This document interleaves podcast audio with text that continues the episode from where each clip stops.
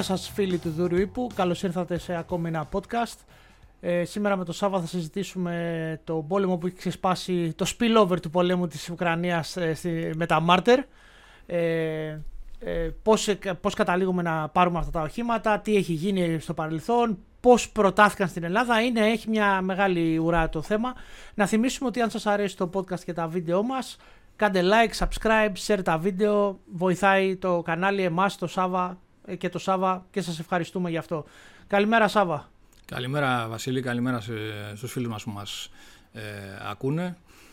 Έχει ξεσπάσει και εδώ λοιπόν πόλεμος από την Ουκρανία, μεταφέρθηκε στα δικά μας μέρη, έτσι, λόγω του, ε, της ανακοίνωσης επίσημα πλέον από την κυβέρνηση ότι θα γίνει αυτή η μεταβίβαση, η ανταλλαγή μάλλον ε, τεθωρακισμένων ε, BMP-1 από τον ελληνικό στρατό με τεθωρακισμένα Marder ε, από την γερμανική Rheinmetall. Ενώ από τεχνικής απόψεως δεν χωράει κάποια σύγκριση από πλευρά συγκρίσεως ε, τεχνολογίας, επιδόσεων κτλ. Ε, έχει τύχει πολύ μεγάλης ε, πολιτικής εκμετάλλευσης στο θέμα από την αξιωματική αντιπολίτευση κυρίως το ΣΥΡΙΖΑ και έχει γίνει πολύ μεγάλη συζήτηση στα διάφορα μέσα. Λοιπόν, ε, Σάβα, πώς προέκυψαν τα Μάρτερ, ε, πώς κατέληξε η Ράιν Μετάλ να μας τα προτείνει και πώς έφτασε να έχουν διαθέσιμα αυτά τα οχήματα; Όπως πολύ σωστά σημείωσες, ε, η Rheinmetall μας τα προτείνει, αλλά θα γίνει με κυβερνητική πλέον ε, ε, συμφωνία, δηλαδή δεν θα γίνει ούτως ή άλλως βέβαια, σε κάθε περίπτωση απαιτείται η έγκριση του, της γερμανικής κυβέρνησης για να γίνει η όποια μεταβίβαση, αλλά σε, πλέον θα γίνει σε άλλο επίπεδο συμφωνίας ε, διμερούς, με την έννοια ότι θα προσφέρει, θα γίνει ανταλλαγή ουσιαστικά των τεθωρακισμένων.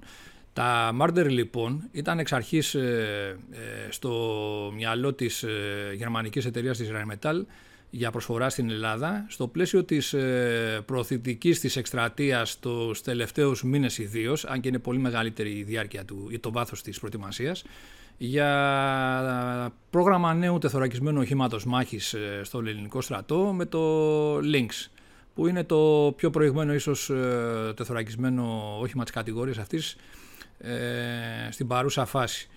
Ε, για το λόγο αυτό λοιπόν... Καλά, πιο ε, προηγμένο, πιο προηγμένο, πιο προηγμένο το λες εγώ και εσύ. Φαντάζομαι ότι οι ειδικοί πάλι σαπάκι θα το βγάλουν, αλλά αυτό θα τα δούμε αργότερα. Οι ειδικοί Εντάξει, ναι, θα πούνε ότι είναι σαπάκι για το links. Λοιπόν, ε, ε, λοιπόν, και το θέμα είναι λοιπόν ότι στο πλαίσιο αυτής της ε, προσπάθειας, το πακέτο το συνολικό ήταν πάντα στο μυαλό των ε, Γερμανών να μας προσφέρουν αυτά τα οχήματα ακριβώς επειδή η εταιρεία σαν εταιρεία έχει στη διάθεσή της έναν αριθμό τέτοιων οχημάτων ε, διαθέσιμων για να τα προσφέρει. Δεν είναι δηλαδή οχήματα τα οποία προέρχονται από τα γερμανικά αποθέματα. Αν θυμάσαι το Μάρτερ ήταν το κύριο τεθωρακισμένο όχημα του γερμανικού στρατού επί δεκαετίες, είχε τεθεί σε υπηρεσία το 1971 και είχαν κατασκευαστεί συνολικά 2.100 οχήματα. Ήταν και ο μόνος ε, στρατός που τα είχε ε, υιοθετήσει γιατί ήταν και από τα πιο ακριβά στην εποχή του και πιο έτσι αξιόπιστα ε, και αξιόλογα μάλλον. από εκεί και πέρα στην πάροδο των χρόνων και με τη σταδιακή μείωση του γερμανικού στρατού ιδίως μετά το, τη λήξη του ψυχρού πολέμου και την ενοποίηση, ε, επειδή αναδιοργανώθηκαν οι ένοπλες δυνάμεις γενικότερα, ο στρατός μίκρινε με αποτέλεσμα τη διάλυση πάρα πολλών μονάδων και την απόσυση τεράστιων ε, ποσοτήτων ε, κυρίων οπλικών συστημάτων, αρμάτων μάχης, τεθωρακισμένων, πυροβόλων κτλ.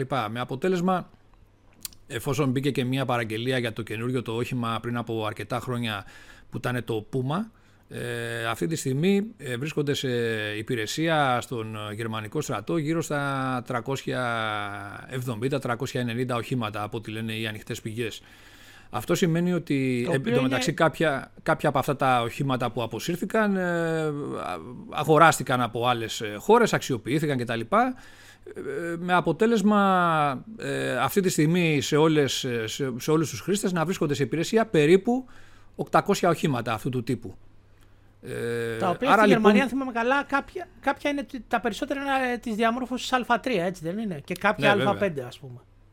Τα Α5 είναι ελάχιστα. ε, γύρω στα 70-75 κομμάτια, τα οποία ήταν μια απέτηση λόγω της ε, συμμετοχής γερμανικών δυνάμεων στο Αφγανιστάν και της ανάπτυξης ε, στρατευμάτων, να συνοδεύονται από ένα τεθωρακισμένο όχημα το οποίο είχε μια μεγαλύτερη προστασία, ένα καλύτερο επίπεδο προστασίας αντιναρκικό, δηλαδή στο κάτω μέρος του σκάφους, ώστε να μπορεί να προστατεύει καλύτερα το πλήρωμα και από αυτή την, από αυτή την απειλή. Ε, και κάποιες άλλες επιμέρους ε, βελτιώσεις. Υπάρχει νομίζω και μία σε κάποιο δεύτερο στάδιο. Νομίζω προσθέθηκε και άλλαξε ο κινητήρας. Δηλαδή ο κινητήρας των 600 ύπων αντικαταστάθηκε με έναν ισχυρότερο. Αλλά αυτά είναι όπως είπαμε πολύ λίγα κομμάτια, είναι 75 κομμάτια περίπου. Ε, η βασική έκδοση παραμένει το 1α3. Ε, αλλά ε, ε, το θέμα είναι λοιπόν ότι από τα 2.100 οχήματα όπως είπαμε γύρω στα 800 βρίσκονται αυτή τη στιγμή σε χρήση παγκοσμίως, πράγμα που σημαίνει ότι μια πολύ μεγάλη ποσότητα, 1.300 οχήματα ε, έμειναν αζήτητα, ε, κανιβαλίστηκαν, διαλύθηκαν, πήγαν στο χιτήριο δυστυχώς. Κάποτε όσοι παρακολουθούν τα δρόμενα τα αμυντικά γνωρίζουν ότι στη δεκαετία του 2000 μας προσφέρανε αρκετές εκατοντάδες από αυτά τα οχήματα αλλά δεν είχαν τελεσφορήσει οι προσπάθειες αυτές για διαφόρους λόγους.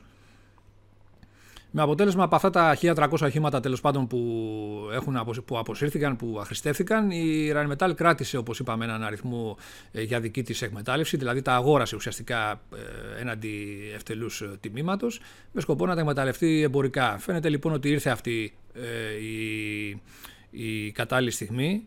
να σημειώσουμε βέβαια ότι πριν από μερικά χρόνια είχαν πουλήσει έναν αριθμό από αυτά 75 κομμάτια νομίζω πάλι στην Ιορδανία οπότε τώρα με αυτή την ε, μεταβίβαση στην Ελλάδα ε, θα εξαντληθεί το απόθεμα της ε, εταιρείας της συγκεκριμένης. Ε, αυτός είναι λοιπόν ο τρόπος με τον οποίο τα Μάρτεν βρίσκονται στο ε, παρασκήνιο ας το πούμε έτσι για πιθανή μεταβίβαση στην Ελλάδα. Υπήρχε λοιπόν αυτή δηλαδή η διαδικασία. Όταν λοιπόν ξέσπασε ο πόλεμος της Ουκρανίας, όπως είδαμε όλοι, τι κάναν, προσπαθήσανε να... Ε, προσπαθήσαν να δώσουν όπλα στους Ουκρανούς. Όσες χώρες της Ευρώπης ε, είχαν τη δυνατότητα ε, και το ΝΑΤΟ κινητοποιήθηκε και έγινε γενικότερη κινητοποίηση και άρχισαν να εξετάζουν τι δυνατότητες υπάρχουν από πλευράς διαθέσιμων οπλικών συστημάτων. Σε αυτή την περίπτωση λοιπόν ε, η γερμανική κυβέρνηση όπως θα έκανε και κάθε κυβέρνηση απευθυνόταν είτε και στις ενόπλες δυνάμεις τις ίδιες για να διαπιστώσει κατά πόσο υπάρχουν περιθώρια παραγωγής κάποιου υλικού αλλά και στις δύο κύριες εταιρείες ε, χερσαίων, ε, παραγωγής χερσαίων συστημάτων στη Γερμανία, την Grauss και την Rheinmetall, επειδή γνωρίζει ότι υπάρχουν, έχουν κάποια αποθέματα στη διάθεσή τους οι ίδιες.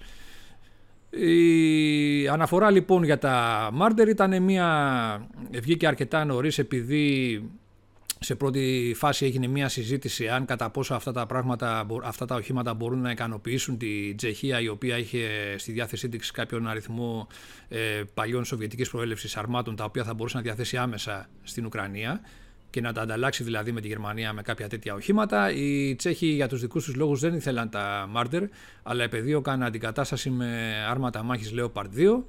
Οπότε και πάλι δεν υπήρχε ιδιαίτερο ενδιαφέρον από τους Τσέχους, γιατί το διάβασα και αυτό, ότι η Τσεχία λέει απέρριψε... Ναι, απέρριψε επειδή είναι παλιά και σαπάκια και δεν ξέρω εγώ τι. Ε, πίσω από αυτή τη σκοπιμότητα, την επιλογή μάλλον, να, είναι ευκαιρία νομίζω να αναδείξουμε, Βασίλη, μια άλλη διάσταση που δεν την ξέρει το ευρύ κοινό ίσως. Ότι η Τσεχία είναι μια από τις χώρες η οποία έχει συμφωνήσει με την Γερμανία και μια ταξιαρχία του τσεχικού στρατού θα τεθεί υπό την ε, διοίκηση, θα, θα ενταχθεί στο οργανόγραμμα, στη δομή δυνάμεων ε, του γερμανικού στρατού και θα επιχειρούν από, από κοινού. Δηλαδή, μια ταξιαρχία τσεχική θα συνεργάζεται, θα ανήκει ουσιαστικά στο γερμανικό στρατό και θα επιχειρούν από κοινού. Ε, αυτό είχε γίνει από τη, ισχύει ήδη στο γερμανικό στρατό με μια, αν θυμάσαι από τη δεκαετία του 1990 που έχουν ε, συγκροτήσει μια γαλλογερμανική ταξιαρχία ε, μονάδες δηλαδή και προσωπικό από τις δύο Μικτές. χώρες επανδρώνει αυτό το σχηματισμό και ανήκει στην, ε, στο γερμανικό στρατό αυτός ο σχηματισμός. Δηλαδή η, γαλλογερμανική ταξιαρχία δεν είναι ενταγμένη στο γαλλικό στρατό, είναι ενταγμένη στο γερμανικό, στρατό. Και άλλες δύο ε, ταξιαρχίες Ολλανδικές επίσης βρίσκονται στην ίδια κατάσταση και γι' αυτό το λόγο ενώ ο Ολλανδικός στρατός πριν από μερικά χρόνια είχε αποσύρει εντελώς τα άρματα μάχης, ε, επανα, ε, ε, επανεξοπλίστηκε με έναν αριθμό Leopard 2 που τους παραχώρησε η γερμανική κυβέρνηση πάλι για να μπορέσουν να ενταχθούν αυτοί οι δύο σχηματισμοί και να υφίστανται στο οργανόγραμμα, όπως είπαμε, του γερμανικού στρατού. Η Τσεχία λοιπόν και η Ρουμανία, αυτές οι δύο χώρες, είναι δύο χώρες οι οποίες έχουν δηλώσει και αυτές ενδιαφέρον να κάνουν το ίδιο, να κινηθούν στα ίδια βήματα. Άρα λοιπόν οι, οι Τσέχοι ε, ήθελαν να πιέσουν με αυτόν τον τρόπο, απέρριψαν τα, τα Μάρντερ γιατί επεδίωκαν να πάρουν Leopard 2, άρματα μάχης δηλαδή, που θα ήταν το κύριο μέσο σε αυτές τις ε, ταξιαρχίες. Ε, τώρα μιλάμε για μια δύναμη ε, ύλη σε πρώτη φάση που θα αναπτυχθεί στη συνέχεια σε επιλαρχία γιατί ανακοινώθηκε στο τέλος ότι η Γερμανία θα παραχωρήσει μια ύλη αρμάτων μεταχειρισμένων Leopard 2 από τα αποθέματα του γερμανικού στρατού, από το δυναμικό μάλλον του γερμανικού στρατού, σαν ενδιάμεση λύση μέχρι την, ε, να υπογραφεί μια σύμβαση και να εκτελεστεί για την ε, προμήθεια μιας ε, επιλαρχίας αρμάτων Leopard 2 καινούργιας κατασκευής. Αν λάβουμε υπόψη μας ότι στο οργανόγραμμα του γερμανικού στρατού η επιλαρχία έχει 44 άρματα μάχης, κάπου αυτά θα είναι, αυτό θα είναι και το νούμερο που θα αγοράσουν και οι Τσέχοι, με κάποια ειδικοποιημένα ίσως περισυλλογής κτλ. γεφυροφόρα, 3-4 ακόμα άρματα. Αυτά όλα τα συμπτωματικά στο τελευταίο τέφο του Δούριου που βρίσκεται ακόμα στα περίπτερα αναλύονται με κάθε λεπτομέρεια στο, σε ένα σχετικό άρθρο για την προσπάθεια που κάνει η Γερμανία να αναδιοργανώσει τον στρατό της μέχρι το 2032. Ε, ένα πολύ ενδιαφέρον άρθρο και αποκαλυπτικό από το φίλο μου τον Μάνο Μαστοράκο. Για όσους θέλουν να μάθουν περισσότερα. Αυτό λοιπόν κλείνει η παρέθεση. Για ποιο λόγο η Τσεχία, για παράδειγμα, δεν ήθελε τα Μάρτερ. Δεν είχε, ναι, είχε κάποιον άλλο στόχο στο μυαλό της. Από εκεί και πέρα λοιπόν, ε, επειδή η γερμανική κυβέρνηση βρέθηκε και σε μια πίεση ε, ο καγκελάριος Σόλτς προσωπικά ότι δεν στέλνετε ε, σοβαρά όπλα στους Ουκρανούς γιατί είχαν στείλει κάποια αντιαρματικά και αυτοί, είχαν στείλει γυλαίκα, κράνη, τέτοιο υλικό σε πρώτη φάση αλλά κύρια απλικά συστήματα δεν υπήρχε, δεν υπήρχε κάτι ιδιαίτερο.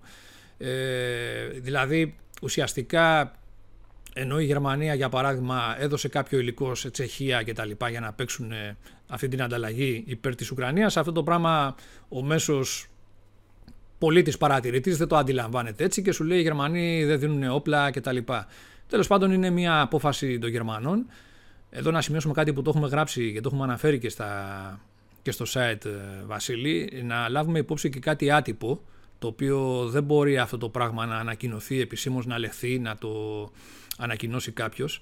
Ε, υπάρχει και μια ε, συγκράτηση γενικότερα από τους δυτικούς ε, στο να στείλουν ε, οπλικά συστήματα άρματα μάχης και τεθωρακισμένα κατά κύριο λόγο που συμμετέχουν σε, στις επιχειρήσεις εκ του σύνεγγυς ελίσσονται και βρίσκονται στην πρώτη γραμμή γιατί δεν έχουν πολύ μεγάλη διάθεση να δουν τέτοια συστήματα κατεστραμμένα στον πόλεμο της Ουκρανίας ή λάφυρα στα χέρια των Ρώσων. Ε, για λόγους γοήτρου, για λόγους εντυπώσεων, για ό,τι μπορεί να υποθέσει καθένας. Άρα ναι. σε κάποιον βαθμό λοιπόν μπορούμε να πούμε ότι και οι Γερμανοί έχουν μια παρόμοια αντίληψη και δικαιολογείται η, η διστακτικότητα αυτή. Ε, αυτό δεν ισχύει τόσο πολύ στα πυροβόλα, γιατί αυτά κατά τεκμήριο δρούν σε πιο... Απομακρυσμένες περιοχές. Ναι, είναι σε ένα βάθος, δεν βρίσκονται πάνω στην πρώτη γραμμή και υποστηρίζουν οπότε οι πιθανότητες ε, και καταστροφής αλλά κυρίως ε, ε, να πέσουν στα χέρια σαν λάφυρα στον εχθρό είναι μειωμένες. Λοιπόν, ε, αυτό όμως που πρέπει να τονίσουμε είναι ότι σε κάθε περίπτωση εδώ πέρα επειδή η Rheinmetall, βασικά επειδή οι δύο μεγάλες αυτές εταιρείες έχουν, έχουν πολύ μεγάλη επιρροή και συνεννοούνται με τις ανάλογες κυβερνήσεις, έτσι είναι τα πράγματα στο εξωτερικό που υπάρχουν σοβαρές αμυντικές βιομηχανίες, ο λόγος τους έχει ένα βάρος, οι κυβερνήσεις πάντα τις συμβουλεύονται, τις ακούνε, τι έχουν να πούν, τι έχουν να προτείνουν. Ιδίως τώρα στην περίπτωση του πολέμου της Ουκρανίας, ε, αυτό φάνηκε περίτρανα γιατί όταν ο καγκελάριος Σόλτς ανακοίνωσε έκτακτες αμυντικές δαπάνες ε, της τάξης των 100 δισεκατομμυρίων ευρώ σε πρώτη φάση, ε, απευθύνθηκε άμεσα και στην Rheinmetall και στην KMV με το ερώτημα τι μπορούμε πιο γρήγορα άμεσα να παράξουμε, να μας παραδώσετε κτλ.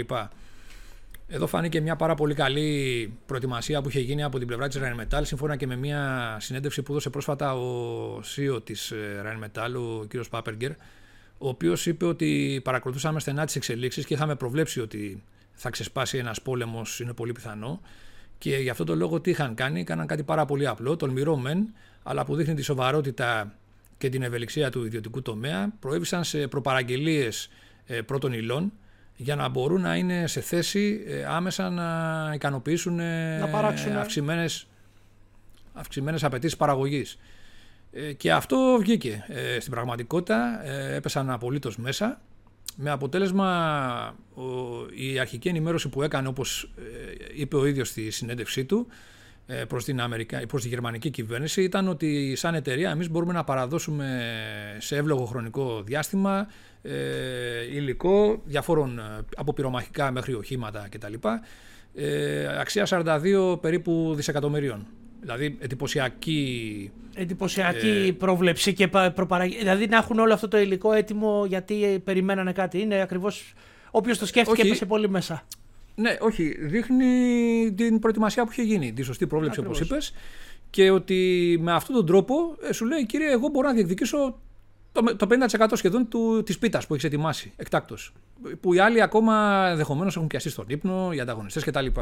Λοιπόν, αυτό δείχνει κάτι πάρα πολύ σημαντικό νομίζω και τη σοβαρότητα, η οποία ε, σοβαρότητα νομίζω ε, φάνηκε και στην περίπτωση τώρα με τα Μάρτερ. Για ποιο λόγο, γιατί εδώ πέρα είναι ε, δεδομένου ότι η Rheinmetall σαν εταιρεία επιχειρηματολόγησε και προς την γερμανική κυβέρνηση όσον αφορά την τύχη αυτών των οχημάτων. Δηλαδή, τους είπε μεν ότι εγώ έχω αυτά τα οχήματα, αλλά ξέρετε, βρίσκομαι σε μια προχωρημένη διαδικασία με την Ελλάδα, γιατί υπάρχει ένα πάρα πολύ καλό πλαίσιο συνεννοήσεως πλέον, με προοπτική όχι μόνο προμήθεια του Links και ε, νέες αγορές γενικότερα σαν ε, από τις ελληνικές ενόπλες δυνάμεις, αλλά να κάνουμε και μια επένδυση με εργοστασιακή βιομηχανική μονάδα στην Ελλάδα.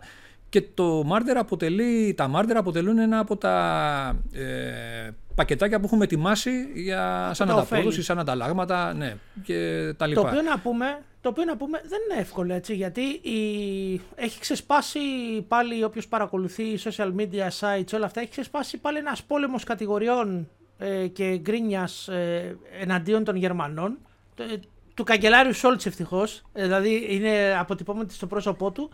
Ε, από, είτε από την ίδια την Ουκρανική κυβέρνηση, ο, ας πούμε ο Αρέστοβιτς, ο, όποιος γνωρίζει είναι σύμβουλος του Προέδρου Ζελένσκι, παραπονέθηκε ότι αυτά τα οχήματα ήταν για εμάς ε, και τα δίνεται εκεί. Ε, πολλοί κατηγορούν τη γερμανική κυβέρνηση ότι δεν κάνει το σωστό. Υπάρχει ένας δημοσιογράφος της Bild συγκεκριμένα με, εντάξει, με λίγο ύποπτο παρελθόν είναι η αλήθεια και φιλοτουρκικές θέσεις, ο οποίος έχει ξεσκιστεί, να το πούμε έτσι απλά, να γράφει και να κριτικάρει την κίνηση αυτή, ας πούμε, τις τελευταίες μέρες. Ε, δεν ήταν εύκολο και εδώ οι άνθρωποι, όπω είπες, δείχνουν σοβαρότητα ότι ήταν αυτά τα, τα οχήματα ε, πακέτο για αλλού και δυστυχώς δεν μπορούμε να τα δώσουμε. Έγινε, τηρούν το λόγο τους με λίγα λόγια. Ναι, ήταν θέμα ε, καθαρά να, να ε, καθαρού προσώπου, δηλαδή αξιοπιστίας σε επιχειρηματικό επίπεδο.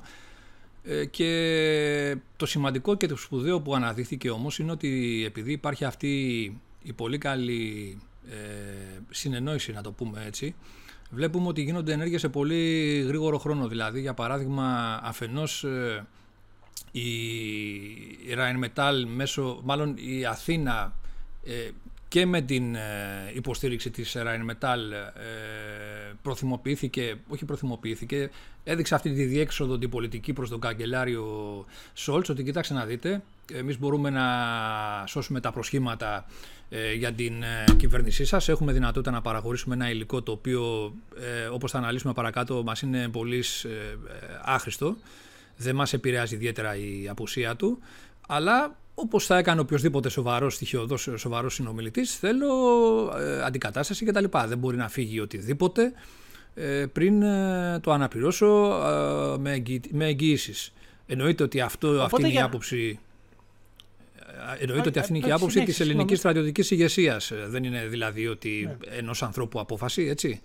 Ε, αυτά τα πράγματα μεταφέρονται από τη στρατιωτική ηγεσία στην πολιτική και από εκεί και πέρα σε επίπεδο κορυφής γίνονται οι συνεννοήσεις και οι ανακοινώσεις όπως είδαμε στην προθεσινή συνάντηση του Πρωθυπουργού με τον Γερμανό Καγκελάριο.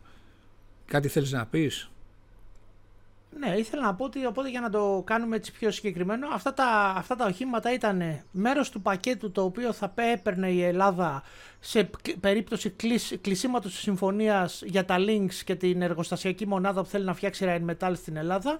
Και τώρα τα πήρανε από εκεί, αν μπορούμε να το πούμε έτσι, και τα δίνουν ως άσχη, είναι, φεύγει από τη συμφωνία links και δίνεται δωρεάν ω αντικατάσταση οχημάτων τα οποία οι Γερμανοί θα μπορέσουν να δώσουν στην ε, Ουκρανία. Οπότε η συμφωνία να πούμε ότι μένει να συζητηθεί εκεί πάλι τι θα προσθεθεί για ωφέλη και αντισταθμιστικά και όλα αυτά.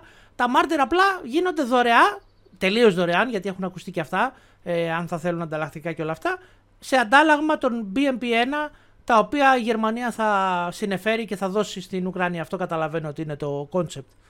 Ναι, κοίταξε εδώ πέρα τώρα για να το υπεραπλουστεύσουμε λίγο για να καταλάβει και ο κόσμος έτσι να το οπτικοποιήσουμε το πράγμα. Πες ότι μεθαύριο δεν γίνεται συμφωνία για τα Lynx. Ε, η Ελλάδα θα έχει πάρει όμως τα Marder. Δηλαδή, καταλαβαίνεις τι θέλω να πω, έτσι. Ε, είναι τελειωμένο αυτό. Πες ότι μεθαύριο δεν γίνεται αυτό το πράγμα, το μεγάλο το deal, έτσι. Ε, ο ελληνικός στρατός όμως θα έχει παραλάβει αυτά τα Marder. Ε, Όπως είπες όμως, ε, από τη στιγμή που υπάρχει μια συμφωνία, για να, αν, ε, όταν θα επέλθει η συμφωνία ότι ναι, πάμε να αγοράσουμε αυτό το όχημα, το Lynx, και αρχίσουν οι διαπραγματεύσεις για το πώς, τη τελική διαμόρφωση, το τι θα γίνει κτλ. Εκεί πέρα η ελληνική πλευρά έχει κάθε ευκαιρία να εκμεταλλευτεί αυτή την καλή διάθεση των Γερμανών και να ζητήσει και άλλα πράγματα. Άρα δεν, το παιχνίδι τώρα ξεκινάει, δεν έχει τελειώσει κάτι. Έτσι. Λοιπόν, ε, αυτό σε πολύ γενικές γραμμές. Νομίζω δηλαδή ότι και σε πολιτικό επίπεδο είναι ευχαριστημένες και οι δύο κυβερνήσεις. Δηλαδή και ο Γερμανός κάνει την. Ε, ε ασκεί την ε, εμπράκτοστη αποστολή βοήθειας ε, μίζωνος υλικού στην δοκιμαζόμενη Ουκρανία γιατί ο, ο κόσμος μένει, Βασίλη, δυστυχώς ή ευτυχώς, σε κάποιες εντυπώσεις. Ε, κατηγορούν το Σόλτς ή τη Γερμανία γενικότερα ότι δεν δίνει οπλικά συστήματα, αλλά προχθές ανακοινώσανε δωρεά ένα δισεκατομμύριο βοήθεια στην Ουκρανία, κάτι το ότι θέλετε. Δηλαδή, ε, όταν η, βοήθεια δεν είναι το να πάρεις 50 ή 100 άρματα ή πυροβόλα, έτσι. Ε, η βοήθεια είναι και σε, και σε, σε πολλαπλά επίπεδα. Λοιπόν, ε, ναι. Έτσι έχει η κατάσταση, εξυπηρετούνται και οι δύο κυβερνήσεις. Η ελληνική κυβέρνηση εδώ πέρα μπορεί να ε, είναι ε, χαρούμενη, ήσυχη, οτιδήποτε, ότι κατάφερε ένα οπλικό σύστημα παλαιό, το οποίο με δυσκολία ε, συντηρεί το και στο μέλλον ακόμα περισσότερο και με ελάχιστη επισιακή αξία το ξεφορτώνεται, να το πούμε απλά, υπέρ ενός νεότερου και καλύτερου και αποδοτικότερου οπλικού συστήματος, το οποίο ε, να μην ξεχνάμε ότι το επανδρώνουν ψυχές δεν είναι μη επανδρομένα αυτά τα συστήματα, έτσι. Ναι, Άρα λοιπόν, τι επίπεδο προστασίας θα προσφέρει στον Έλληνα πεζικάριο το Marder και σε τι επίπεδο προστασίας θα προσέφερε το BNP1. Θα τα αναλύσουμε παρακάτω αυτά λοιπόν. Άρα αυτή είναι η γενική εικόνα νομίζω.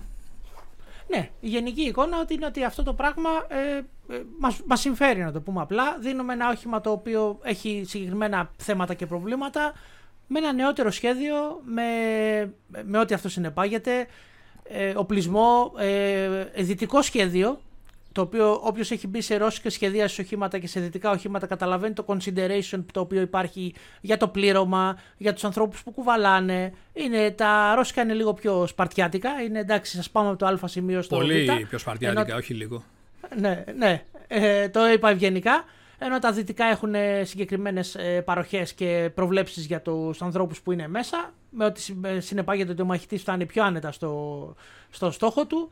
Ε, δεν νομίζω, δεν, παρόλα αυτά, δυστυχώς για να μπούμε στο άλλο κομμάτι, παρόλα αυτά έχει ξεκινήσει μια τεράστια καταστροφολογία από παρα, παραχωρούμε τα νησιά, γιατί τα αφοπλίζουμε από τα Marder, από τα BMP1, okay, ε, μέχρι ότι τα, τα πυροβόλα τους είναι καλύτερα, γιατί το άλλο είναι μικρότερο. Εντάξει, OK, okay, θα, θα το σχολιάσουμε γι' αυτό. Ε, έχω ακούσει απίστευτες, να το πω, κοτσάνες τις τελευταίες μέρες. Ε, αν δεν κάνω λάθος χρονικά, ο χορός αυτός ξεκίνησε από την εμφάνιση του πρώην αρχηγού στρατού, του Γενικού Επιτελείου Στρατού του κυρίου Καμπά, ο οποίος βγήκε σε μια συνέντευξη και τοποθετήθηκε ερωτώμενος ε, σχετικά με το ζήτημα. Ε, εδώ να κάνουμε μια διευκρίνηση από την αρχή. Ε, όταν ε, έχουμε αποστράτους που ε, παρουσιάζονται με απόψεις στα μέσα πρέπει να καταλαβαίνουμε και να κάνουμε ένα διαχωρισμό κατά πόσο αυτοί ε, μιλούν ε, απλά με την ιδιότητα του αποστράτου ή αν έχουν, υπάρχει πολιτική προέκταση. Δηλαδή, αν αυτοί ε, πρόσκειται σε κάποιο κομματικό χώρο, έχουν αξιώματα. Ε, στο παρελθόν, όπως ας πούμε για παράδειγμα ο Ναύαρχος Αποστολάκης, έχει διατελέσει υπουργός Αμήνης ε, κυβέρνηση ΣΥΡΙΖΑ. Ή αν ας πούμε για παράδειγμα ο κύριος Καμπάς έχει, ε, βρίσκεται στο δυναμικό, έχει περάσει στο δυναμικό κάποιου κομματικού σχηματισμού και κατά συνέπεια η άποψη που εκφέρει ε, έχει και πολιτική χρειά. Δεν είναι δηλαδή απλά μια τεχνοκρατική ε, τοποθέτηση και ε, ε, θέση για αυτά τα ναι, ζητήματα αν, που αν, είναι, εκφράζει. αν είναι αντιπολιτευόμενος ή όχι με λίγα λόγια. Τόσο απλά, αν είναι, αν είναι θέμα Ναι, πρέπει λίγο να το αντιπολίτευσης, αν αυτό που κάνει καταλαβαίνουμε αυτό, αντιπολίτευση ναι. ή αν αυτό που κάνει. Ε, εδώ το δυστυχώς, θέμα από ό,τι λοιπόν φαίνεται, είναι. Υπάρχει μια, Κοίταξε, υπάρχει εδώ μια το έλλειψη θέμα κατανόησης. Ε, είναι καθαρά ότι ο λόγος ε, του κυρίου Καμπά είναι αντιπολιτευόμενος ε, λόγω σχέσεων με ΣΥΡΙΖΑ και λόγω της ε, άποψης που έχει εκφράσει ότι και προηγουμένως βέβαια με τις αρχικές αποστολές οπλικών συστημάτων στην ε, Ουκρανία ότι αποδυναμώνεται η άμυνα της ε, χώρας και ιδίως ε, σε αυτή τη συνέντευξη, τη συνέντευξη την τελευταία που τοποθετήθηκε χρησιμοποίησε την, ε, τον όρο απομείωση ε, αμυντικών ικανοτήτων στα νησιά επειδή τα BNP προέρχονται από τα νησιά. Ε, νομίζω ότι οι, οι θέσεις που εκφράζει είναι υπερβολικές γιατί ακόμα και στην περίπτωση των πυρομαχικών αν υποθέσουμε ότι κάποια πυρομαχικά ε, αν υποθέσουμε έχουν σταλεί πυροβολικού, πυρομαχικά πυροβολικού έχουν σταλεί στην Τις Ουκρανία. ρουκέτε των 122 λες. Ναι, οτιδήποτε. Ο Βίδος των 155 δεν ξέρω τι υπονοεί ή τι έχει στο μυαλό του κτλ. Αυτός αναφέρεται σε συγκεκριμένα ε, για- για να δώσει να καταλάβει ο κόσμος ότι υπάρχει ένα ζήτημα στο ότι τα πυρομαχικά ε, που δημιουργεί, που έχει σαν απόθεμα ένα στρατός, ε, υπολογίζονται με ημέρες αγώνα. Δηλαδή ε, πο- ε, έχει γίνει μια πολύ χονδρική μέσω, μέσω βέβαια ε, μιας διαδικασίας μεθοδολογικής από κανονισμούς ΝΑΤΟ κτλ. Τι καταναλώσεις παρουσιάζουν τα οπλικά συστήματα και σύμφωνα με τις απειλές και την ε, ε, δομή ενός στρατού καθορίζονται πόσες ε, χιλιάδες ε, οβίδες, ε, φυσίγγια για το κάθε οπλικό σύστημα απαιτούνται ε, σύμφωνα με τον υπολογισμό που έχει γίνει ότι εγώ ετοιμάζομαι να αντιμετωπίσω έναν πόλεμο 10 ημερών, 20 ημερών, αναλόγως έτσι. Ε, Εδώ πέρα λοιπόν όταν μας λέει ο πρώην αρχηγός ότι επηρεάζεται αυτή η κατάσταση επειδή, μάλλον όχι επηρεάζεται, ε, ότι συσχετίζει το θέμα με τις ημέρες αγώνα, δηλαδή με το πόσες ημέρες μπορεί να ε, αγωνιστεί ο ελληνικός στρατός με τα συγκεκριμένα πυρομαχικά για τα συγκεκριμένα οπλικά συστήματα, εδώ είναι σαν να λέει ότι ξέρετε από τις 10, γιατί δεν μπορούμε να πούμε τώρα ότι και ο ελληνικός στρατός είναι, είμαστε μια χώρα η οποία προετοιμάζεται για εξαμηνιαία πολεμική σύγκρουση. Τα αποθέματα είναι συγκεκριμένα κάποιων ημερών, ε, να πούμε εβδομάδων, για να μην. ε, Δεν μπορούμε να ξέρουμε, αλλά κάπου εκεί πρέπει να πούμε ότι κινούμαστε ρεαλιστικά. Όταν λοιπόν ε, ένας ε, πρώην ε, αρχηγός λέει ότι τίθεται θέμα, θέτει θέμα ημερών αγώνα, είναι σαν να μας λέει περίπου ότι ουσιαστικά στείλαμε πυρομαχικά ποσότητα μιας ημέρας αγώνα. Το οποίο θεωρώ ότι είναι εντελώς άτοπο αυτό το πράγμα. Γιατί Είναι πάρα δεν μπορεί πολύ. να πεις τώρα. Θα σου πω. η Ναι, δεν μπορούμε να μεθοδολογία, μιλάμε λοιπόν, για. Εγώ, εγώ, εγώ θεωρώ ότι μια ποσότητα ε, περιορισμένη ενδεχομένως έχει δοθεί, η οποία είναι για συμβολικούς λόγους κτλ. Αλλά δεν μπορεί να πεις ότι δίνω και 10 για παράδειγμα οβίδες. Έτσι. Ε, αν, θα θυμ- σε αν θυμάμαι κοροϊδεύουν. καλά, αν Αλλά, θυμάμαι συγγνώμη καλά, και- Βασίλη, να, να ολοκληρώσω αυτή τη σκέψη. Πρέπει να έχουμε υπόψη μας όμως ότι ένας στρατός δεν έχει μόνο τα πυρομαχικά ε, ανά ημέρες αγώνα, αλλά υπάρχουν και τα πυρομαχικά εκπαιδεύσεως που λέμε. Αν λοιπόν, ας πούμε για παράδειγμα, αυτή η ποσότητα που έχουμε στείλει εμείς στην ε, Ουκρανία αναλογεί για παράδειγμα με τον αριθμό ρουκετών ή οβίδων που ρίχνουν αυτές οι μονάδες που έχουν τα συγκεκριμένα οπλικά συστήματα μία φορά ε, στις δύο ε, εκπαιδευτικές δραστηριότητες ανά εξαμηνίο κύκλο εκπαιδεύσεως που υπάρχει ε, δεν έγινε νομίζω και καμία καταστροφή δηλαδή να μιλάμε για απομείωση Κάθε χρόνο, κάθε εξάμεινο αυτές οι μονάδες κάνουν βολές. Αυτές είναι καταναλώσεις πυρομαχικών εκπαιδεύσεως.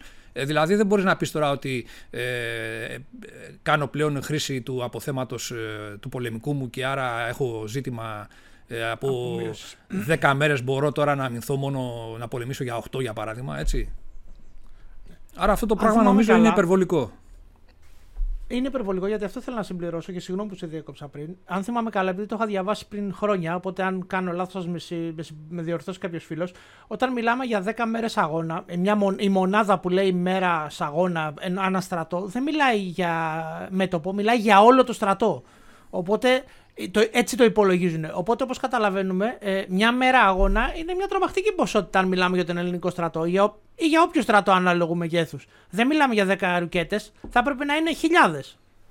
Δηλαδή, ναι, νομίζω το, ήταν λάθος του... Να είναι, θα έπρεπε να είναι ένα μεγάλο νούμερο. Οπότε, γιατί όταν μιλάμε πάλι και οι φίλοι που μας ακούνε που δεν είναι σχετικοί, όταν μιλάμε 10 μέρες αγώνα, σημαίνει όπως είπαμε όλος ο στρατός. Οπότε, αν είναι μια επιχείρηση τοπική, γιατί οι περισσότερες επιχειρήσεις σε ένα πόλεμο δεν, δεν είναι ευρεία μέτωπα του Β' Παγκοσμίου Πολέμου, μια μεγάλη επιχείρηση που, ξέρω εγώ, η προώθηση των, ε, των, των συμμαχικών στρατευμάτων ε, μέσα από τη Γερμανία. Ε, αυτό το πράγμα εκτείνεται σε, όπως είπες, εβδομάδες και μήνες, γιατί χρησιμοποιεί το μέτωπο, ε, οι μονάδες που επιτίθενται ανάλογα πυρομαχικά, συμπληρώνονται, αγοράζονται καινούρια και πάει λέγοντας. Αλλά αυτές οι μέρες αγώνα είναι για όλο το στράτευμα σε πλήρη ας πούμε επιχειρησιακή ε, σε, σε εμπλοκή, σε πλήρη επιχειρησιακή εμπλοκή, είτε λέγεται καύσιμα είτε λέγεται πυρομαχικά.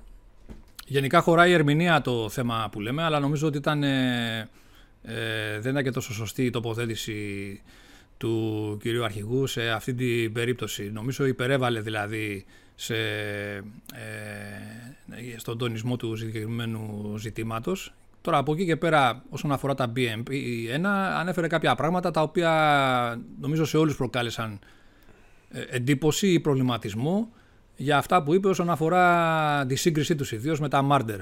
Δεν, δεν ξέρω, νομίζω και κάποιος που δεν έχει υπηρετήσει στα, σε, σε, σε μονάδες μηχανοκίνητου πεζικού για να μπορεί να έχει μια άποψη για τα συγκεκριμένα οχήματα, ε, να έχει μια εμπειρία μάλλον, ε, έχει δυνατότητα να μπορεί να συγκρίνει ε, σε ένα βασικό στοιχειώδες επίπεδο τι εκπροσωπεί το καθένα και τι αντιπροσωπεύει από πλευράς αξι... Ε, ε, σαν πολεμικές μηχανές, να το πούμε απλά. Ε, ναι, ακούστηκε η ατάκα για το πυροβόλο. Ε, ότι ναι. επειδή είναι μικρότερο το πυροβόλο των ε, Μάρντερ και κάποιο λόγο είναι αδύναμο, το οποίο δεν ισχύει. Το πυροβόλο των BNB δεν χρησιμοποιείται. Α ξεκινήσουμε από εκεί. Στο ελληνικό στρατό το πυροβόλο δεν χρησιμοποιείται. Είναι, γι' αυτό έχουν βάλει και 50 αρκετά οχήματα από πάνω για να έχει κάτι. Ε, Στα συγκεκριμένα για τα BNP1 ε, μιλάς. Για τα BNP1, ναι, ακριβώς. Αλλά ας πάρουμε ότι χρησιμοποιείται. Α το κρίνουμε τεχνικά. Ε, το πυροβόλο του BNP το 70, των 73 χιλιοστών στην ουσία είναι ένα SPG-9, ένα, ένα πυροβόλο άνευ ψευδρομήσεως, το οποίο έχει προσαρμοστεί σε ένα όχημα, ε, χαμηλής πιέσεως, με ό,τι αυτό συνεπάγεται στο, στην απόσταση που μπορεί να ρίξει και στην ακρίβειά του. Είναι και αρκετά ανακριβές στο Βελινεκές και, στη, και στην ακρίβειά του.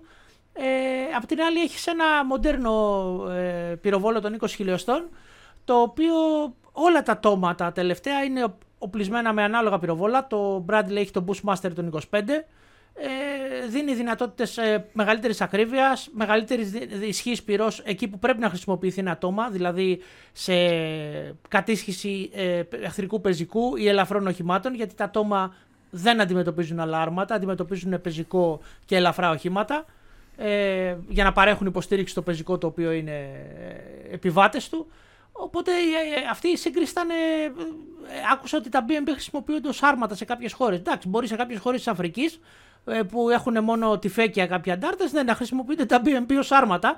Αλλά εντάξει, άμα είναι να πάρουμε, να πάρουμε και πυροβόλα πάνω σε το Toyota Hilux ε, και θα είμαστε χαρούμενοι. Δεν ξέρω τι άλλο να πω. Ας πούμε. Εντάξει, θα κάνουμε technical, τα οποία τα θεωρώ cool, τα θεωρώ πολύ cool οχήματα, αλλά δεν νομίζω ότι έχουμε ανάγκες να χρησιμοποιήσουμε τα BMP ως ε, ως άρματα στο στρατό της Ελλάδος.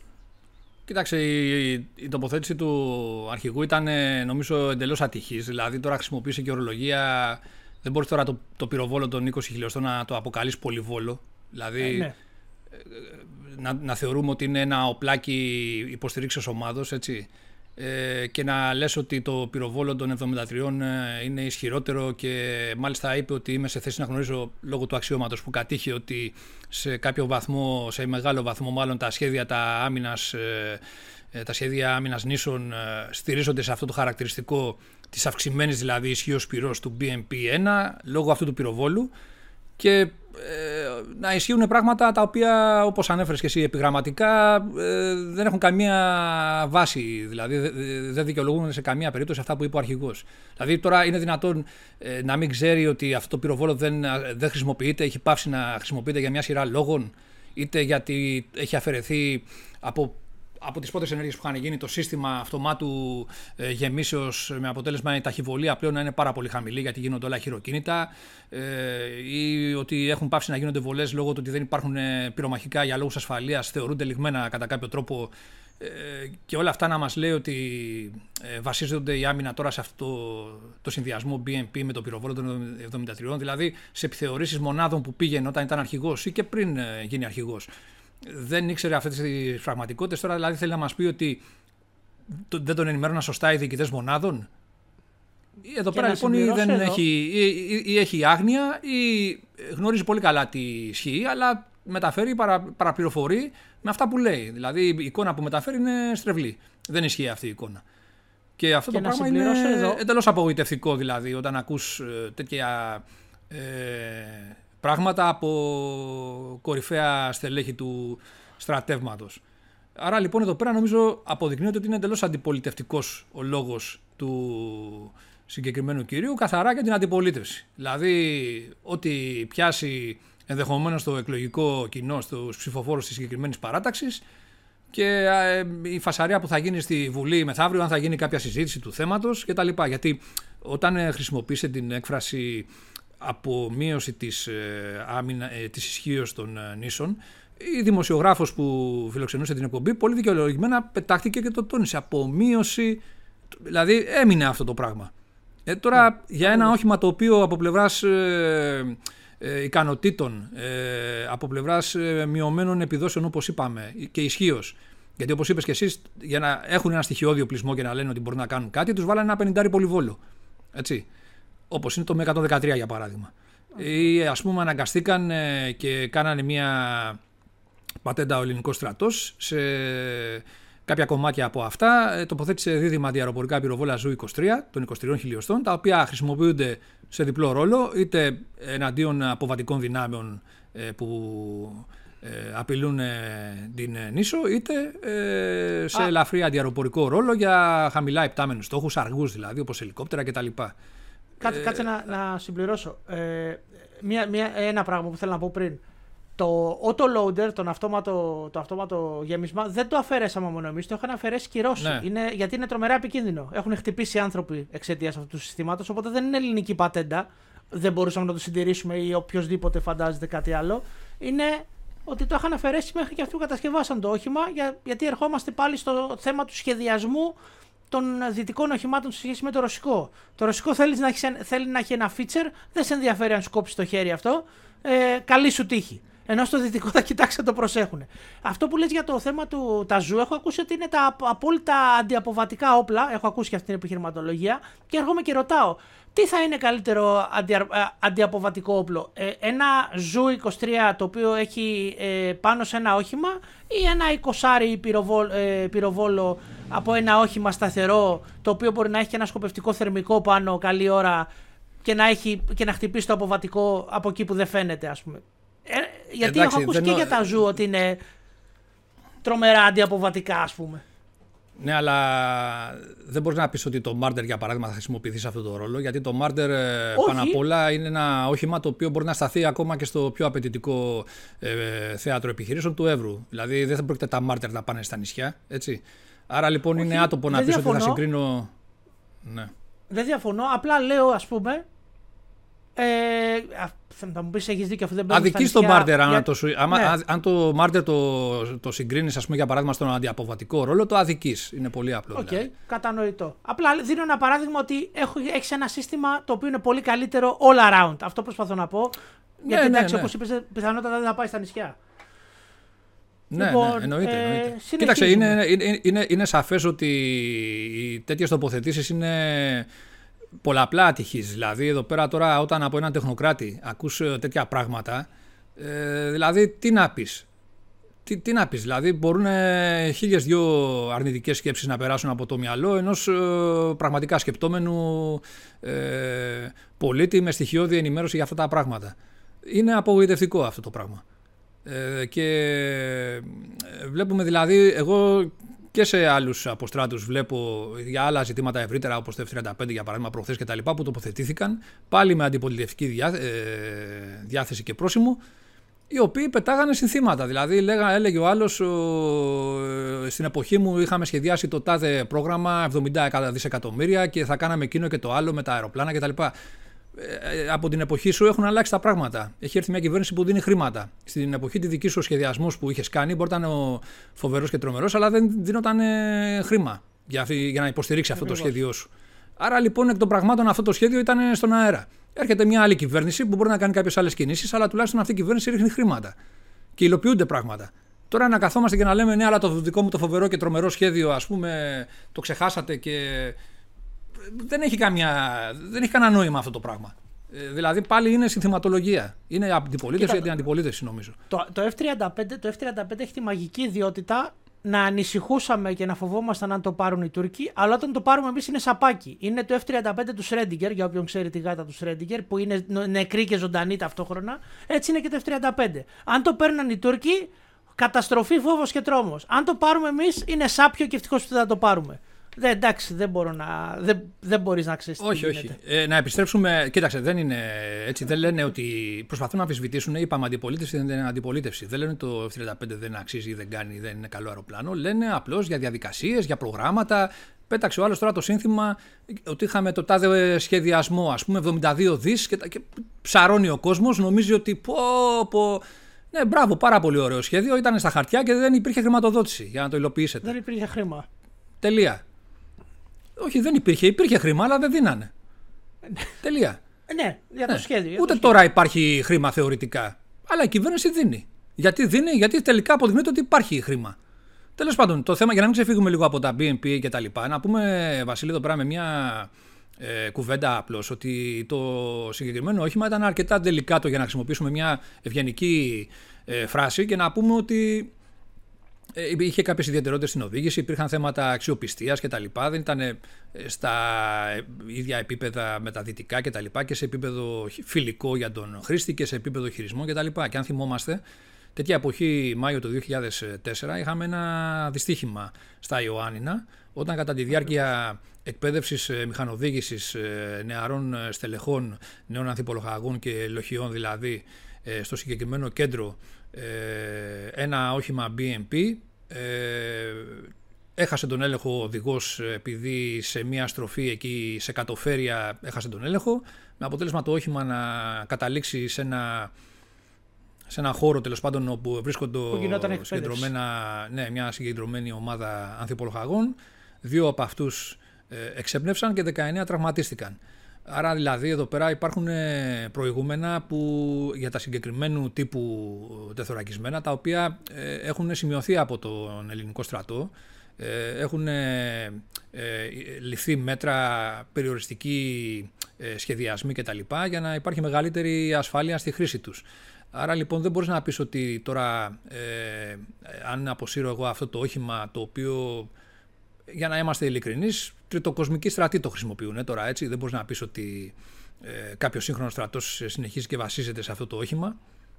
Εμείς λοιπόν λέγαμε ότι επειδή το περιβάλλον στο Αιγαίο, για παράδειγμα, στα νησιά δεν είναι κάποιο περιβάλλον στο οποίο θα, υπάρξει, ε, θα υπάρξουν αρματομαχίες, ελιχμοί μεγάλη ε, μηχανοκίνητων ε, δυνάμεων κτλ. Ε, άρα το, από πλευράς εντάσσεω θα είναι λιγότερο απαιτητικό αυτό το θέατρο επιχειρήσεων. Τα ρίξαμε εκεί πέρα ε, και να καλύψουν κάποιες τρύπες από εδώ, από εκεί με κάποια συγκεκριμένη έτσι, φιλοσοφία. Δεν είναι τυχαίο ότι από τα 500 συνολικά οχήματα που είχαμε ε, αποκτήσει μας είχαν παραχωρήσει οι Γερμανοί πριν από αρκετά έτη στη δεκαετία του 2004 ήταν νομίζω, μάλλον, όχι νομίζω λίγο μετά είχαμε δώσει περίπου 100 παραπάνω από 100 οχήματα στο Ιράκ τα είχαμε παραχωρήσει και στην Αίγυπτο μετά. Ήδη τώρα έχουν παραχωρήσει 92 αποσυρμένα ε, οχήματα στην Αίγυπτο δωρεάν πάλι η κυβέρνηση ΣΥΡΙΖΑ για να γίνει ε, μια, ένα πρόγραμμα εκεί πέρα τέλος πάντων το οποίο δεν εξελίσσεται, δεν ξέρω τι κάνει. Άλλα 101 είναι πέραν ε, εκτός ε, δυνατοτήτων επισκευής πάλι σε απόθεση από τον ελληνικό στρατό και αυτή τη στιγμή υπάρχουν 144 οχήματα, 141 οχήματα ε, τυπικής διαμόρφωσης ε, σε ενεργές μονάδες και 44 ε, με αυτή τη διαμόρφωση με το δίδυμο αντιαεροπορικό πυροβόλο. Το, τα οποία δεν ξέρουμε τώρα τα, για τα δεύτερα αν θα, αν θα περιληφθούν και αυτά στη συμφωνία ε, παραχώρησης ή όχι. Τέλος πάντων, αυτή είναι η κατάσταση. Άρα λοιπόν είναι ένας μικρός αριθμός στο γενικότερο σύνολο. Ε, αν τον ε, ξεφορτωθείς, ε, ε, διευκολύνεις τα πράγματα, απαλλάσσεται το προσωπικό από ένα ε, εντός εισαγωγικών ε, προβληματικό υλικό, δηλαδή γιατί πάντα ε, υπήρχε ένα θέμα με τις διαθεσιμότητες, με το τι συντήρηση χρειάζεται, ανταλλακτικά κτλ. Και δεν μπορείς να πεις ότι δεν υπάρχει μια ανακούφιση από αυτή την άποψη. Λοιπόν, να προχωρήσουμε τώρα παρακάτω λίγο στο τι ελέγχθη έτσι από πλευράς επιχειρηματολογίας. Θες να το κάνουμε έτσι; Πώς θα το ναι, ναι, ναι. Θες να, διαβάσω, θες να διαβάσω τη δήλωση του, του ΣΥΡΙΖΑ, του Θοδωρή Δρίτσα και του Γιώργου Τσίπρα στις 31 Μαΐου 2022.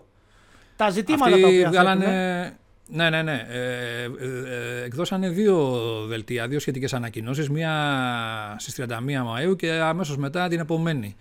Ε, 1 Ιουνίου, πράγμα που σημαίνει ότι προσπαθούν να διατηρήσουν ε, την ε, ένταση του, για το συγκεκριμένο θέμα και Ακριβώς. πάνω κάτω τα ίδια πράγματα λένε νομίζω, αλλά τέλος πάντων ναι, να το δούμε έτσι, να δούμε την επιχειρηματολογία που αναπτύσσεται ή τα ερωτηματικά Ωραία, που θα, θέτουν. Θα διαβάσω τα ζητήματα τα οποία έχει bullet points η πρώτη ανακοίνωση ή θες να διαβάσω όλη την ανακοίνωση; Όχι όλοι, για λόγους οικονομίας του χρόνου ας πάμε κατευθείαν στην ουσία.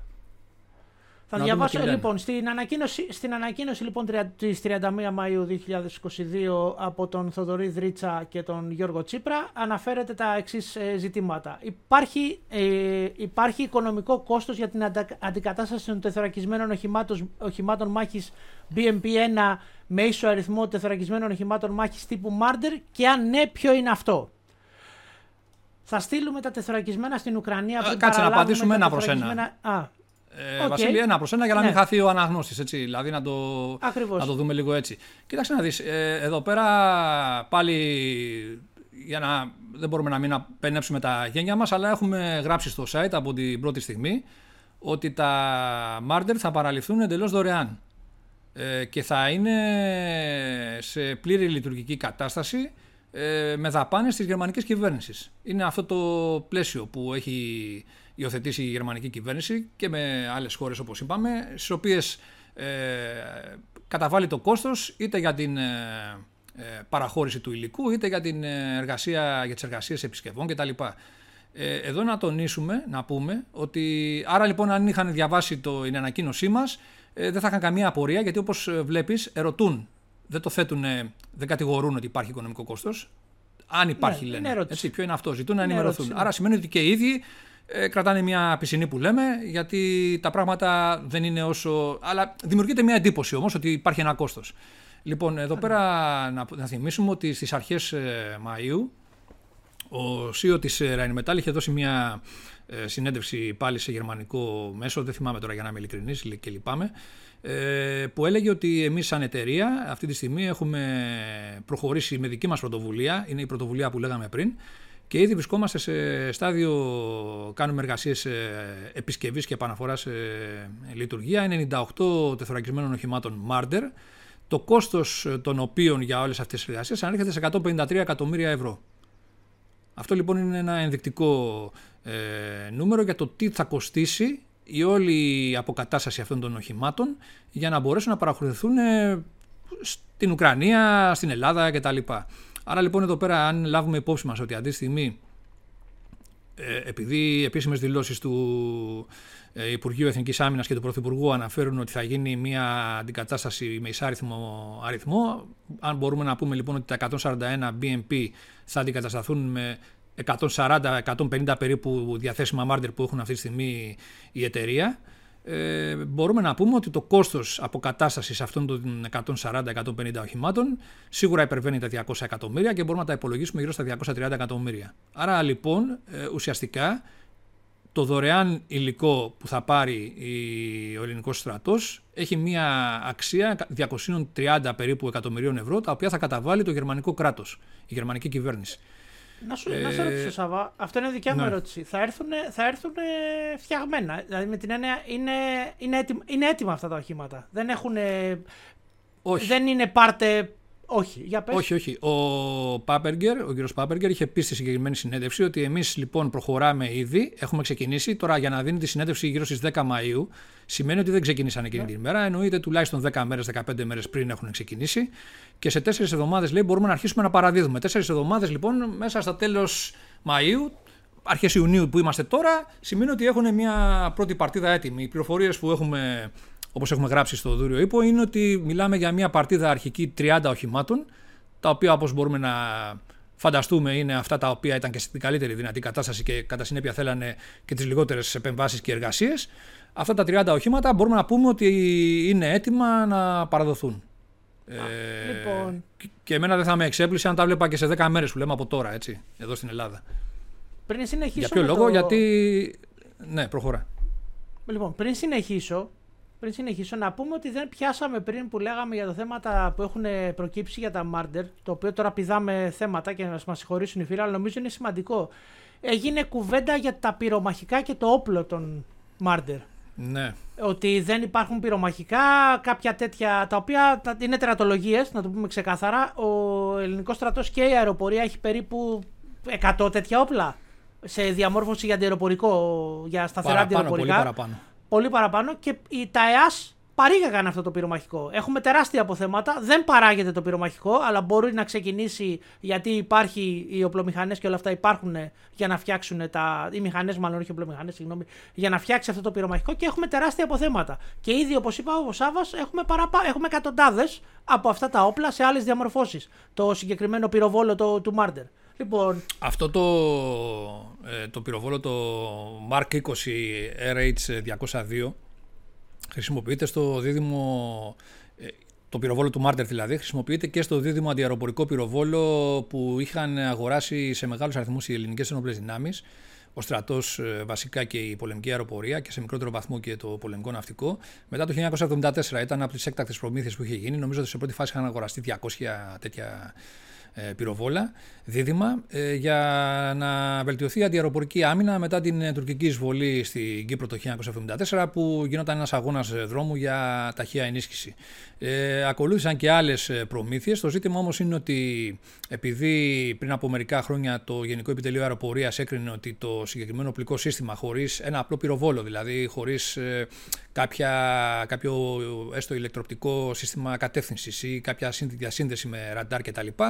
Ε, είχε πολύ περιορισμένη επισιακή αξία έναντι στόχων ε, υψηλής αξίας ή αεροκτοξευόμενων όπλων, με αποτέλεσμα τα θεωρήσει περιτά για την άμυνα των ε, αεροπορικών ε, βάσεων και τα παραχώρησε όλα στον ελληνικό στρατό. Ο ελληνικός στρατός πώς τα χρησιμοποιούσε, τα χρησιμοποιούσε στο όπλο του πυροβολικού για εγγύηση αντιαεροπορική άμυνα κτλ. Όταν ε, ε, διατέθηκαν και τα αρκετά μεγάλη, σε αρκετά μεγάλη ποσότητα, αρκετά μεγάλους αριθμούς Rheinmetall ε, από την πολεμική αεροπορία στον στρατό, τότε διαδόθηκε η χρήση τους, η χορήγησή τους μάλλον και χορηγήθηκαν και σε μονάδες πεζικού πλέον και εκπαιδεύτηκε και ο κόσμος από το πεζικό δηλαδή ε, σε αυτά τα όπλα. Άρα μαζί με τα ε, SU-23 τα ρωσικά, οι μονάδες έχουν τώρα και τα Rheinmetall. Αυτό σημαίνει ότι και η πολεμική αεροπορία έχει απόθεμα πυρομαχικών και ο ελληνικός στρατός. Ο ελληνικός στρατός ε, στις περιπτώσεις των ε, μονάδων στα νησιά χρησιμοποιούσε αυτό το πυροβόλο και εναντίον αποβατικών απειλών, όπως είπαμε, ε, για κάτι που προϋπέθεται και ξεχωριστό πυρομαχικό διατηρητικής ικανότητας δηλαδή και η αντιαεροπορική χρήση σε δεύτερη φάση που είχαν πάλι άλλα φυσικά κτλ.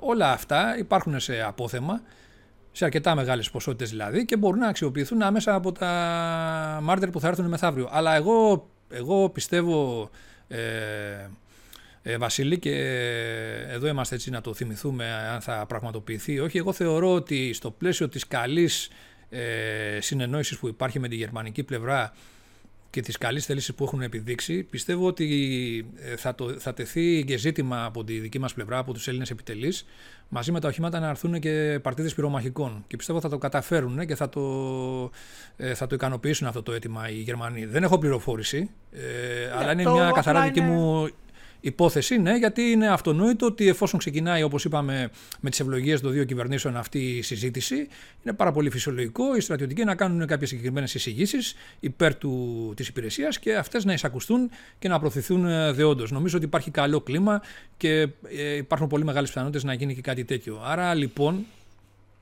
Ε, δεν υπάρχει νομίζω θέμα κόστους για τα πυρομαχικά για τα επόμενα αρκετά χρόνια. Δηλαδή μπορούν να τεθούν σε άμεση, να αξιοποιηθούν άμεσα επιχειρησιακά τα μάρντερ από πλευράς ε, πυρομαχικών. Λοιπόν, να συνεχίζω με, το δεύτερο, Ναι. με τη δεύτερη ερώτηση που έθεσε ο ΣΥΡΙΖΑ για τα τεθρακισμένα μάρτερ. Θα στείλουμε τα τεθρακισμένα στην Ουκρανία πριν παραλάβουμε τα τεθρακισμένα αντικατάστασης και πριν πιστοποιηθεί το προσωπικό μας για τη χρήση τους, με κίνδυνο να αποδυναμωθεί η άμυνα της χώρας; Ερωτηματικό. Ναι, τώρα εδώ πέρα υπάρχουν ε, αρκετές πτυχές. Δηλαδή, για παράδειγμα, όπως είπα πριν, ε, οι πληροφορίες λένε ότι υπάρχει αυτή τη στιγμή μια παρτίδα αρχική 30 οχήματα τα οποία είναι ουσιαστικά έτοιμα, τα έχουν ετοιμάσει οι Rheinmetall για να τα παραχωρήσουν και είναι άμεσα παραδοτέα που λέμε. Και ίσως ε, θεωρώ δεδομένο μάλλον ότι από, για λόγους πολιτικής ε, σκοπιμότητας και μόνο η κυβέρνηση, ο Υπουργός Εθνικής Άμυνας Ήδη στις 1 Ιουνίου είχαν την πρώτη τηλεφωνική ε, επικοινωνία με τη συνάδελφό του τη Γερμανίδα κυρία Λεμπρέχτ.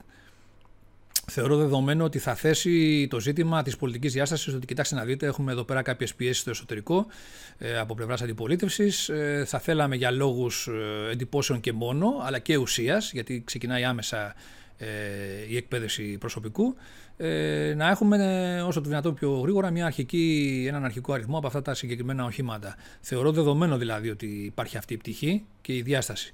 Ε, από εκεί και πέρα λοιπόν αυτή η κίνηση, όπως ας πούμε για παράδειγμα αν θυμάσαι ήρθε μια πρώτη παρτίδα τα 44 117 τα αμερικάνικα έτσι, από αυτή τη μεγάλη παραγγελία που πάλι τι θα γίνει με αυτά τα οχήματα, πότε έρχονται κτλ. Αναρωτιόταν το κοινό. Ε, αρχίσαν σιγά σιγά και έρχονται λοιπόν.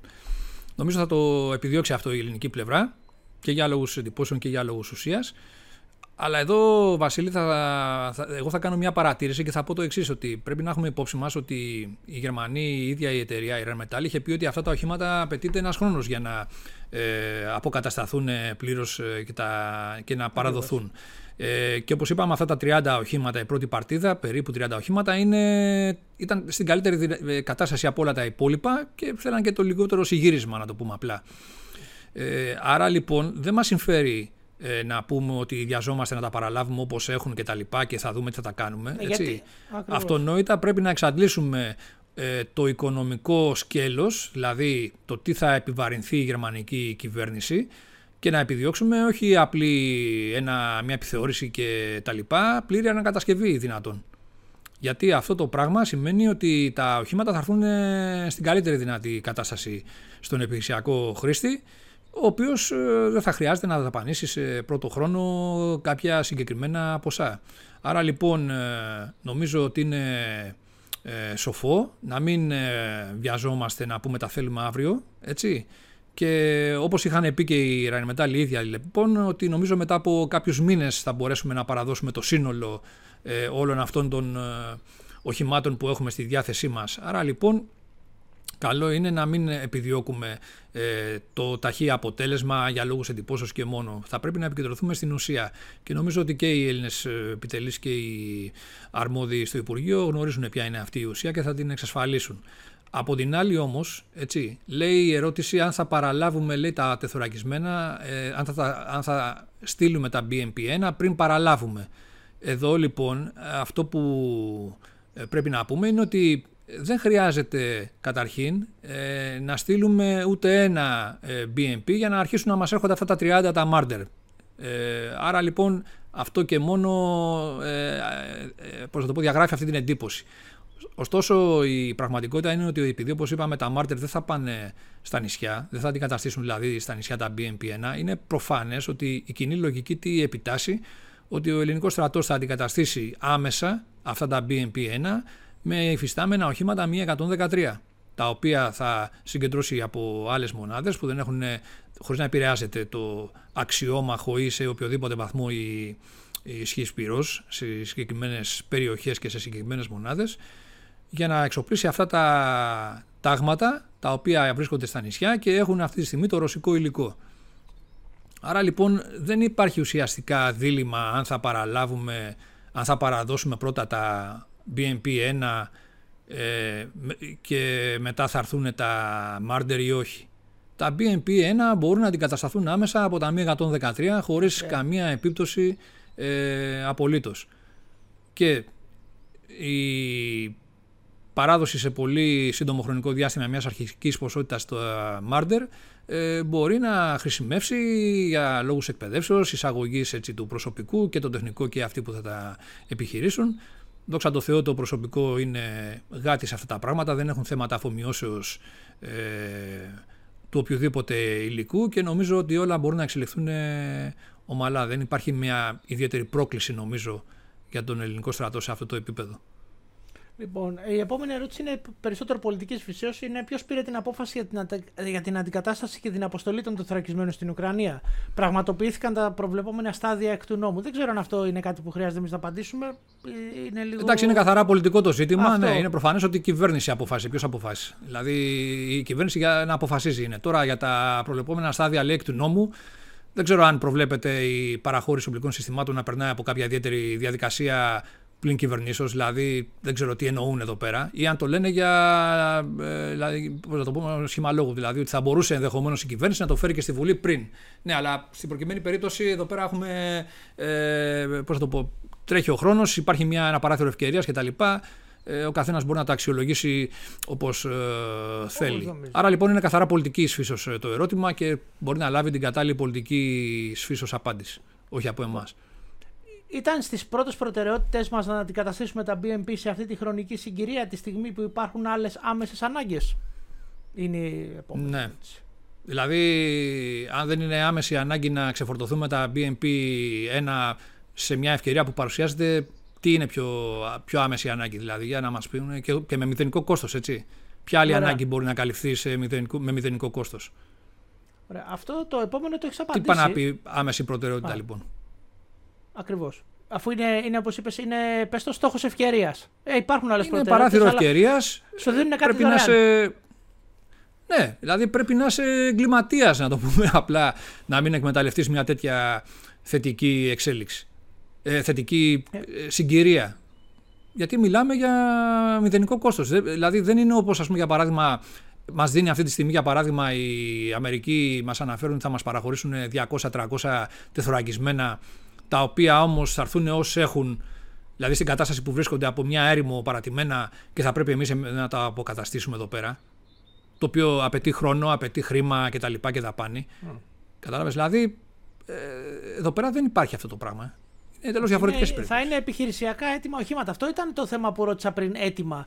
Ε, καταλαβαίνω ότι θα έρθουν Ναι. σε παρτίδες, αλλά τα οχήματα που θα έρχονται στις παρτίδες θα είναι έτοιμα. Θα είναι επιχειρησιακά. Δεν θα χρειάζεται να θα κάνουμε είναι, κάτι. Θα είναι επιχειρησιακά και μπορούν ε, από εκεί και πέρα οι, οι επιτελείς να εξετάσουν στο μέλλον τι παραπάνω μπορούν να κάνουν με αυτό το υλικό. Δηλαδή, για παράδειγμα, στο BMP1 δεν μπορείς να κάνεις τίποτα. Το BMP1 είναι ένα όχημα για πέταμα. Τελείωσε. Πώς θα το κάνουμε; Στο Marder όμως μπορείς να επενδύσεις. Και σίγουρα από τώρα υπάρχουν ε, σκέψεις για το τι μπορεί να γίνει σε αυτό το όχημα. Για παράδειγμα, μπορεί να του βελτιώσει τη θωράκιση αν θέλεις. Μπορείς να του βελτιώσεις τα νυχτερινά σκοπευτικά, περισκόπια κτλ. Μπορεί να τους κάνεις παρεμβάσεις. Με ελληνική βιομηχανική συμμετοχή μάλιστα, έτσι. Από ελληνικές εταιρείες. Ε, μπορείς να του κάνεις διάφορα πράγματα. Ενώ στο BNP δεν μπορεί να κάνεις τίποτα απολύτως. Το μόνο που μπορείς να σκεφτείς είναι πώς θα το πετάξω. Και από τη στιγμή που σου λέει ο άλλος, έλα εδώ έχω τη λύση, τελείωσε νομίζω. Λοιπόν, ε, η, τελευταία, η τελευταία ερώτηση που θέτει ο, ε, στη, στο δελτίο τύπου ΣΥΡΙΖΑ το έχουμε απαντήσει. Λέει από ποιες μονάδες θα σταλούν τα οχήματα στην Ουκρανία; Μήπως από τα νησιά εν μέσω πιέσεων για την αποστρατικοποίησή τους; Νομίζω ότι είναι λίγο. Η, η καραμέλα της αποστρατιωτικοποίησης είναι, ε, χρησιμοποιείται ευρέως από την ε, αξιωματική αντιπολίτευση και έχει παρασύρει και το υπόλοιπο αντιπολιτευτικό σώμα στη Βουλή. Ε, έχει ξεκινήσει από ε, θεωρίες ότι θα διώξουμε κάποια παλιά οπλικά συστήματα τέλος πάντων από τα νησιά. Το εκμεταλλεύονται αυτό το πράγμα επειδή το θέτει σαν αποστρατιωτικοποίηση σαν έτοιμα η Τουρκία. Δηλαδή ουσιαστικά εδώ είναι σαν να ε, υποστηρίζουμε ότι αυτό το πράγμα που λέει η Τουρκία γίνεται, ενώ στην πραγματικότητα δεν γίνεται. Και αυτό το πράγμα, αυτή η στάση και αυτή η θέση διαβρώνει νομίζω το εσωτερικό μέτωπο και δεν θα έπρεπε καν να υπάρχει στην ατζέντα. Γιατί μόνο ε, για λόγους απλής αντιπολίτευσης ε, μπορείς να θέτεις τέτοια ζητήματα. Ε, δηλαδή, αυτή τη στιγμή έχουμε το παράδοξο η προηγούμενη κυβέρνηση, η, η αξιωματική αντιπολίτευση, η ΝΙΝ, που ήταν προηγουμένως κυβέρνηση και δεν αφιέρωνε χρήματα για εξοπλισμούς, γιατί θα το ρίσκαρε, να ελέγχει για αποστατιωτικοποίηση ναι, την κυβέρνηση που κάνει ναι. τους περισσότερους εξοπλισμούς. Δηλαδή, θα τρελαθούμε εντελώς. Ε, από πλευράς ε, ουσίας, νομίζω δεν χωράει κάποια επιχειρηματολογία ότι η νυν κυβέρνηση αποστατιωτικοποιεί τα νησιά και δεν ξέρω εγώ τι. Ε, πάμε παρακάτω, νομίζω.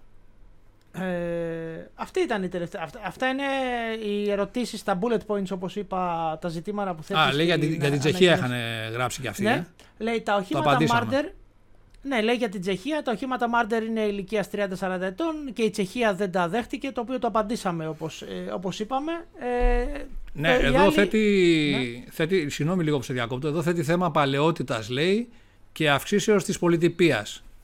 Να σταθούμε λίγο εδώ. Εντάξει, για ποια παλαιότητα μιλάμε. Δηλαδή, εδώ πέρα τώρα, ε, πρόσεξε να δεις, το Μάρντερ τυπικά ναι, μεν ετέθησε υπηρεσία όπως είπαμε το 1971 αλλά το αρχικό μοντέλο. Αυτό που θα παραλάβουμε εμείς στο Marder 1α3 που βρίσκεται σε υπηρεσία με τον γερμανικό στρατό και έχει στη διάθεσή της τώρα η Rheinmetall είναι μοντέλο μεταγενέστερο. Δηλαδή το, το, το, η έκδοση αυτή προέκυψε στα τέλη της δεκαετίας του 1980 όταν έγινε αναβάθμιση. Η δεύτερη τρίτη αναβάθμιση κατά σειρά στη συγκεκριμένη οικογένεια οχήματο.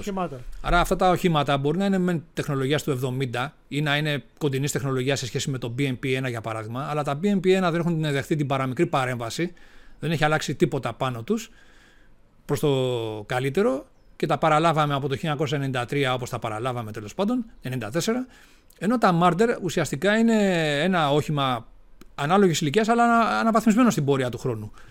Και έχει κάποια πράγματα τα οποία το κατατάσσουν σε πολύ μεγαλύτερο ή υψηλότερο ποσοστό αξιόμαχου. Για παράδειγμα, στο όχημα προσθέθηκε σε αυτή την ε, ε, εξέλιξη του επιχειρησιακού του βίου, προσθέθηκε πρόσθετη θωράκιση 1600 κιλών για να μπορεί να το καθιστά ε, ανθεκτικό εναντίον του τυπικού ρωσικού πυροβόλου των 30 χιλιοστών που έχουν τα BMP-2 για παράδειγμα. Έτσι. Ε, ναι. ναι. Τώρα εδώ το BNP1 είναι ζήτημα να αντέχει σε διατριτικό 50.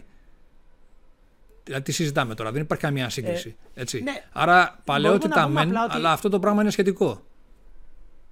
Ναι, είναι σχετικό γιατί σε ένα όχημα όπως ας πούμε τα Sinook, υπάρχει Sinook, τα Sinook πετάγανε και στο Βιετνάμ. Αλλά το CH-47 του Βιετνάμ δεν έχει καμία σχέση με το CH-47 που έχουμε φτάσει τώρα στο D, στο H, ε, το ναι, μοντέλο που ναι. πετάει σήμερα. Γιατί έχει, έχει αναβαθμιστεί τα πτυτικά. Είναι ναι. όπως κάθε όχι στρατιωτικό όχημα, έχει μια συγκεκριμένη επιχειρησιακή ζωή η οποία ναι. μέσα σε αυτή την επιχειρησιακή ζωή του, ας πούμε, δέχεται αναβαθμίσεις και το πρώτο μοντέλο σε σχέση με το τελευταίο μπορεί να είναι διαφορετικό όχημα ουσιαστικά. Από θέμα δυνατοτήτων και από θέμα ε, πες το, ε, μέσων και ανέσεων. Και, και το Β52 πετάει ακόμη. Το Β52 πετάει ναι, τώρα, ναι, δεν είναι το Β52 πετάει στο 50. Όχι, όχι. Δεν υπάρχει τέτοιο ζήτημα λοιπόν παλαιότητας που λέμε. Είναι σχετικό. Και το δεύτερο, η πολιτιπία που λέει. Αφού θα αποσυρθεί ένας τύπος από υπηρεσία και θα μπει ένας άλλος. Δηλαδή, πώς αυξάνεται η πολιτιπία.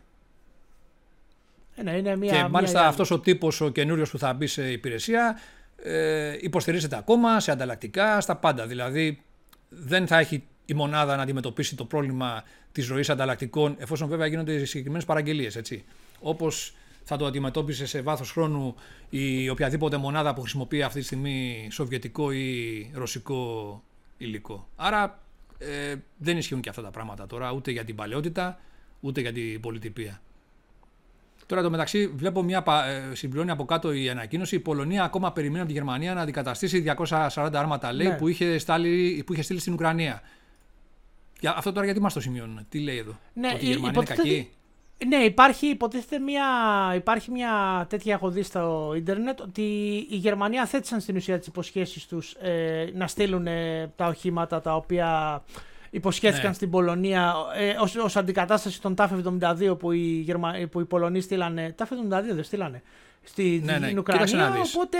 Ναι. Υπονοεί ουσιαστικά ότι ναι μεν συμφωνήσαμε αλλά θα είμαστε εμείς στο κορίδο που θα στείλουμε τα BMP1 και τελικά δεν θα μας δώσουν τίποτα οι Γερμανοί. Νομίζω είναι αστείο το ναι. επιχείρημα. Ναι. Εδώ πέρα στην Πολωνία, στην περίπτωση της Πολωνίας δεν τίθεται καν νομίζω ζήτημα γιατί τι γίνεται. Οι Πολωνοί από την πρώτη στιγμή εκδηλώθηκαν και καλά κάνανε για τους δικούς τους εθνικούς ε, λόγους, υπέρ της ε, Ουκρανίας και άρχισαν να στέλνουν υλικό ασυζητητή. Δεν έθεσαν όρους δηλαδή κτλ. Υπήρξε ενδεχομένως μια συζήτηση να μπορέσουν και αυτοί να πάρουν κάτι από τους Γερμανούς. Οι οποίοι και αυτοί πρόθυμα είπαν ότι εμείς ναι, μπορούμε να υποστηρίξουμε αυτή την προσπάθεια. Αλλά δεν σημαίνει αυτό ότι έγινε κάποια συμφωνία όπως ο Πρωθυπουργός μας συναντήθηκε με τον ε, πρόεδρο, τον, τον καγκελάριο, τον Γερμανό και σφίξαν τα χέρια και έγινε η συμφωνία. Δηλαδή δεν υπήρχε κάποια συμφωνία από την οποία αυτή τη στιγμή αθετούν οι Γερμανοί. Οι Πολωνοί λένε ότι εμείς δώσαμε 240 άρματα τα F-72 και οι Γερμανοί τώρα οι κακοί εντός εισαγωγικών δεν μας δίνουν λεοπαρδίο. Μα οι Γερμανοί δεν έχουν λεοπαρδίο να δώσουν ούτως ή άλλως. Πέρα από μια ύλη που είπαμε για την ε, Τσεχία, την οποία συμφώνησαν για τους λόγους που αναπτύξαμε πριν όμως.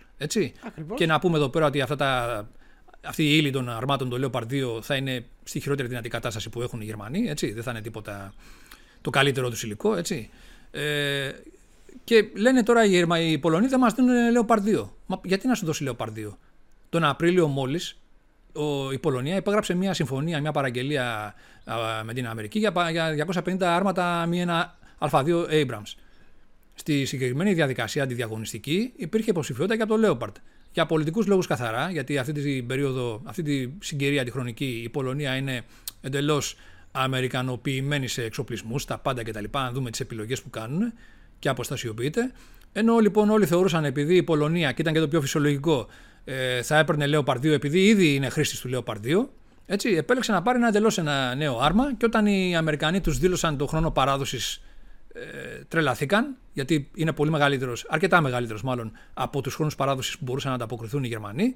Και τώρα το έχουν προφανώς ξανασκεφτεί. Αλλά γιατί πιέζουν τη Γερμανία να τους δώσει άρματα, ναι, και δεν πιέζουν την Αμερική, για παράδειγμα, τον Biden να τους δώσει άρματα; Ναι. Δηλαδή είναι παράδοξο αυτό το πράγμα. Αλλά εντάσσεται προφανώς σε, μια πολιτική, σε ένα πολιτικό παιχνίδι που βρίσκεται σε εξέλιξη και εκεί στην Πολωνία για το δικό τους ανάλογο σκηνικό όσον αφορά την Γερμανία κτλ.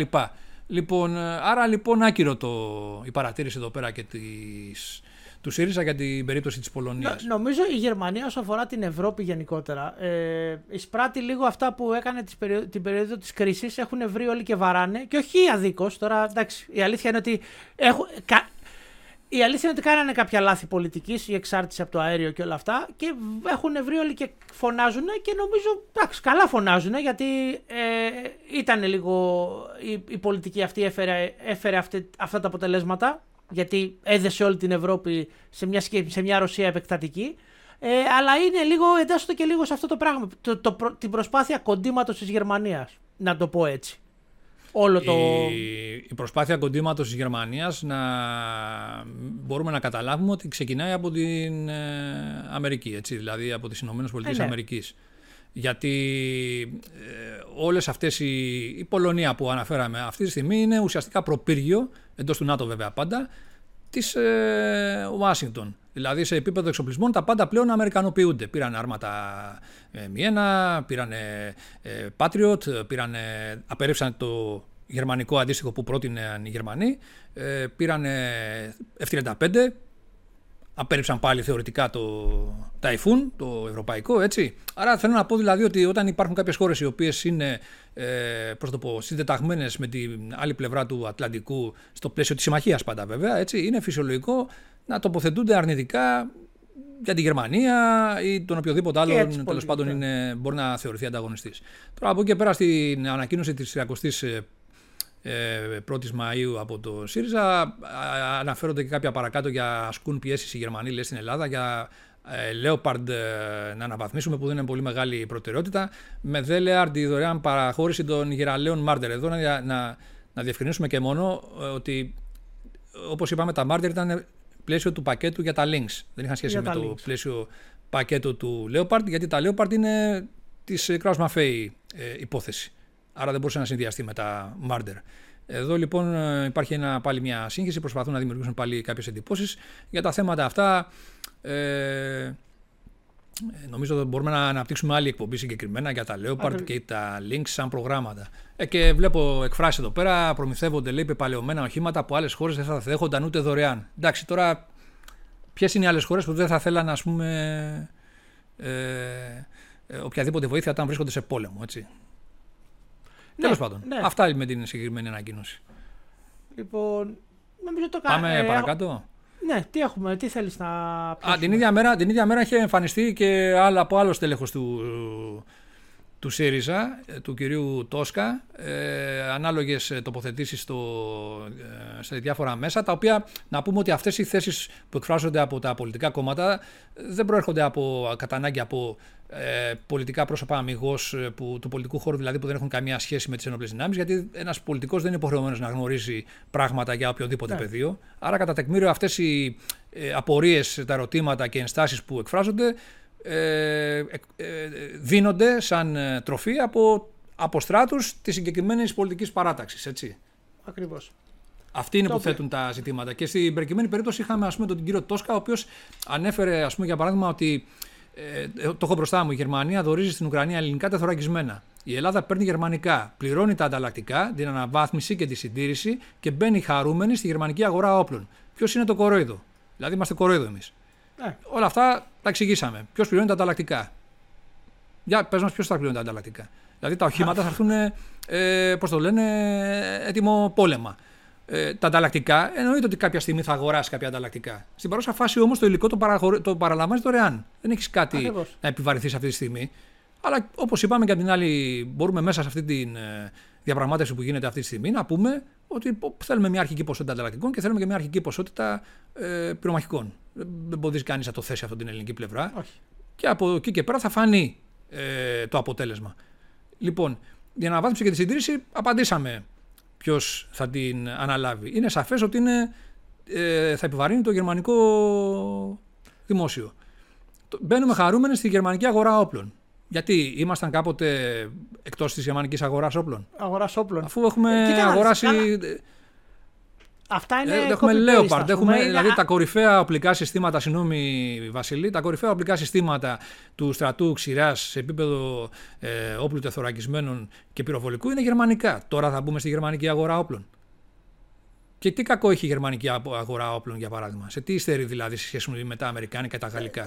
Εντάξει, αυτό, αυτό ξέρεις ότι είναι τώρα γκρίνια copy-paste. Ό,τι και αν έπαιρνες, θα ναι. σου έλεγε θα πληρώνεις τον Γερμανό, τον Γάλλο, τον Αμερικάνο. Γιατί, γιατί ναι, εντάξει, γιατί. Ναι.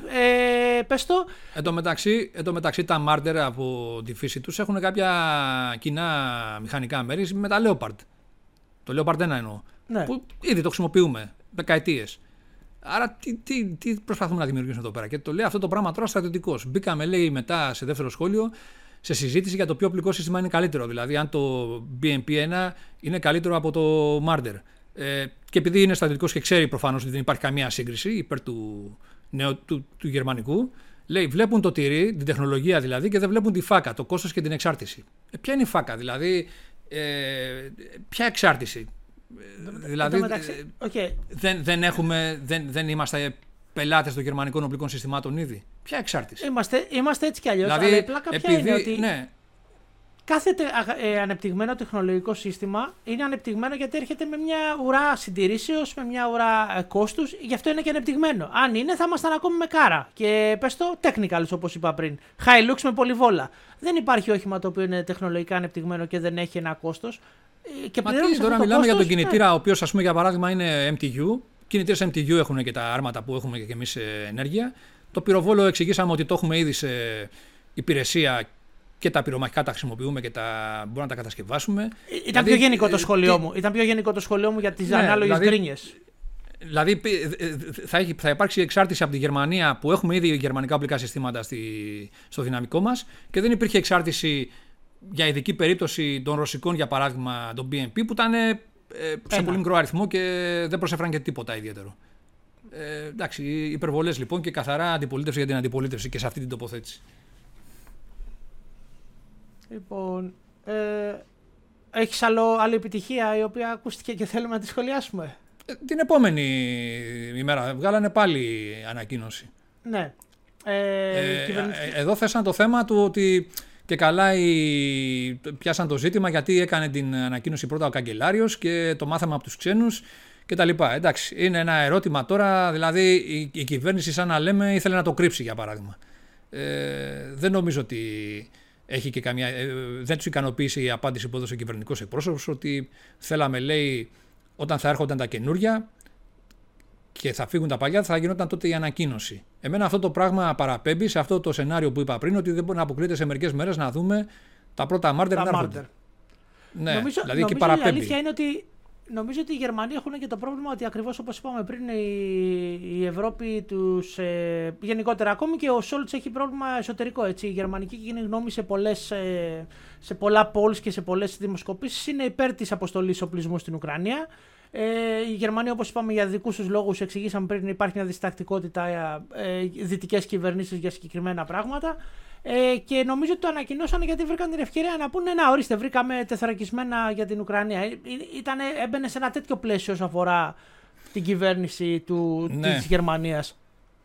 Να πούμε καταρχήν ότι η κυβέρνηση Σόλτς είναι σχετικά άπειρη, δηλαδή ανέλαβε και σχεδόν ε, αμέσως μετά ε, διαχειρίζεται αυτή την κρίση με την Ουκρανία που είναι κάτι πάρα πολύ μεγάλο σαν υπόθεση διαχείρισης ακόμα και για τη Γερμανία ε, για γνωστούς λόγους που μπορούμε να καταλάβουμε όλοι. Το δεύτερο ζήτημα όμως είναι αν προσέξαμε, Βασιλή, ότι ε, αυτές τις μέρες που ανακοινώθηκε η συμφωνία με την Ελλάδα για τα BNP1, η Γερμανία ε, βγαίνουν σιγά σιγά ότι έχει αρχίσει να έχει δώσει το OK για να παραχωρήσει 12 MLRS, ε, δηλαδή 12 αυτοκινούμενα συστήματα πολλαπλούς εκτός πυράβλων πυροβολικού, που όλοι ξέρουμε τι αντιπροσωπεύουν Υπάρχει η, σε εξέλιξη διαδικασία, έχουν παραχωρήσει 7 ε, αυτοκινούμενα πυροβόλα Πάντζερ Χόβιτζερ των, ε, των 155 χιλιοστών που από κοινού με 5 αντίστοιχα από την Ολλανδία θα αποτελέσουν άλλη μια μοίρα 12 πολύ καλών πυροβόλων για την Ουκρανία. Άρα η Γερμανία ουσιαστικά δίνει, έχει αρχίσει ήδη και δίνει κάποια οπλικά συστήματα ε, τα Jeopard έχουν πει ότι μπορούμε να τα δώσουμε, να τα διαθέσουμε. Δεν, δεν ξέρω τώρα αν τα έχουν αποδεχθεί ή όχι και τα λοιπά οι Ουκρανοί. Αλλά θέλω να πω ότι από την πλευρά τους έχουν κάνει ε, κάποιες κινήσεις. Ωστόσο δεν είναι του μεγέθους ίσως που, και τον αριθμό που θα μπορούσαν να εντυπωσιάσουν κάποιον ο οποίος βλέπει για παράδειγμα και συγκρίνει με το τι έδωσαν οι Πολωνοί ή οι Αμερικανοί. Ε, γιατί και οι Αμερικανοί δεν έχουν πει που έχουν αρκετά εκατοντάδες μη ένα, ότι εγώ σε πέντε μήνες θα σου ετοιμάσω 300 μη ένα Abrams άρματα να τα πάρεις εκεί και να παίξεις μπάλα με αυτά. Ή θα σου στείλω άλλα τόσα αυτοκινούμενα πυροβόλα με 109 που έχω στην έρημο και θα τα ανακατασκευάσω κτλ. Γίνεται σταδιακά αυτό το, αυτή ο εξοπλισμό γιατί Υπάρχει και το ζήτημα και του εκπαιδεύσεως. Δηλαδή το MLRS ή το Panzerhaubitze που θα στείλουν τώρα οι, οι Γερμανοί θέλουν και κάποια εκπαίδευση. Δεν είναι τεχνολογίας BMP1 ή ξέρω εγώ ακόμα και Marder να το πούμε έτσι απλά, τα οποία μπαίνεις απλώς μέσα και οδηγάς ή δεν πρόκειται να κάνεις κάτι απαιτητικό. Είναι συστήματα απαιτήσεων. Και βλέπουμε πάλι ότι μιλάμε για συστήματα τα οποία δεν είναι για την πρώτη γραμμή, είναι για λίγο πιο πίσω για υποστήριξη πυροβολικού, ώστε είναι λιγότερο εκτεθειμένα στις εχθρικές απειλές και διατρέχουν μικρότερο κίνδυνο.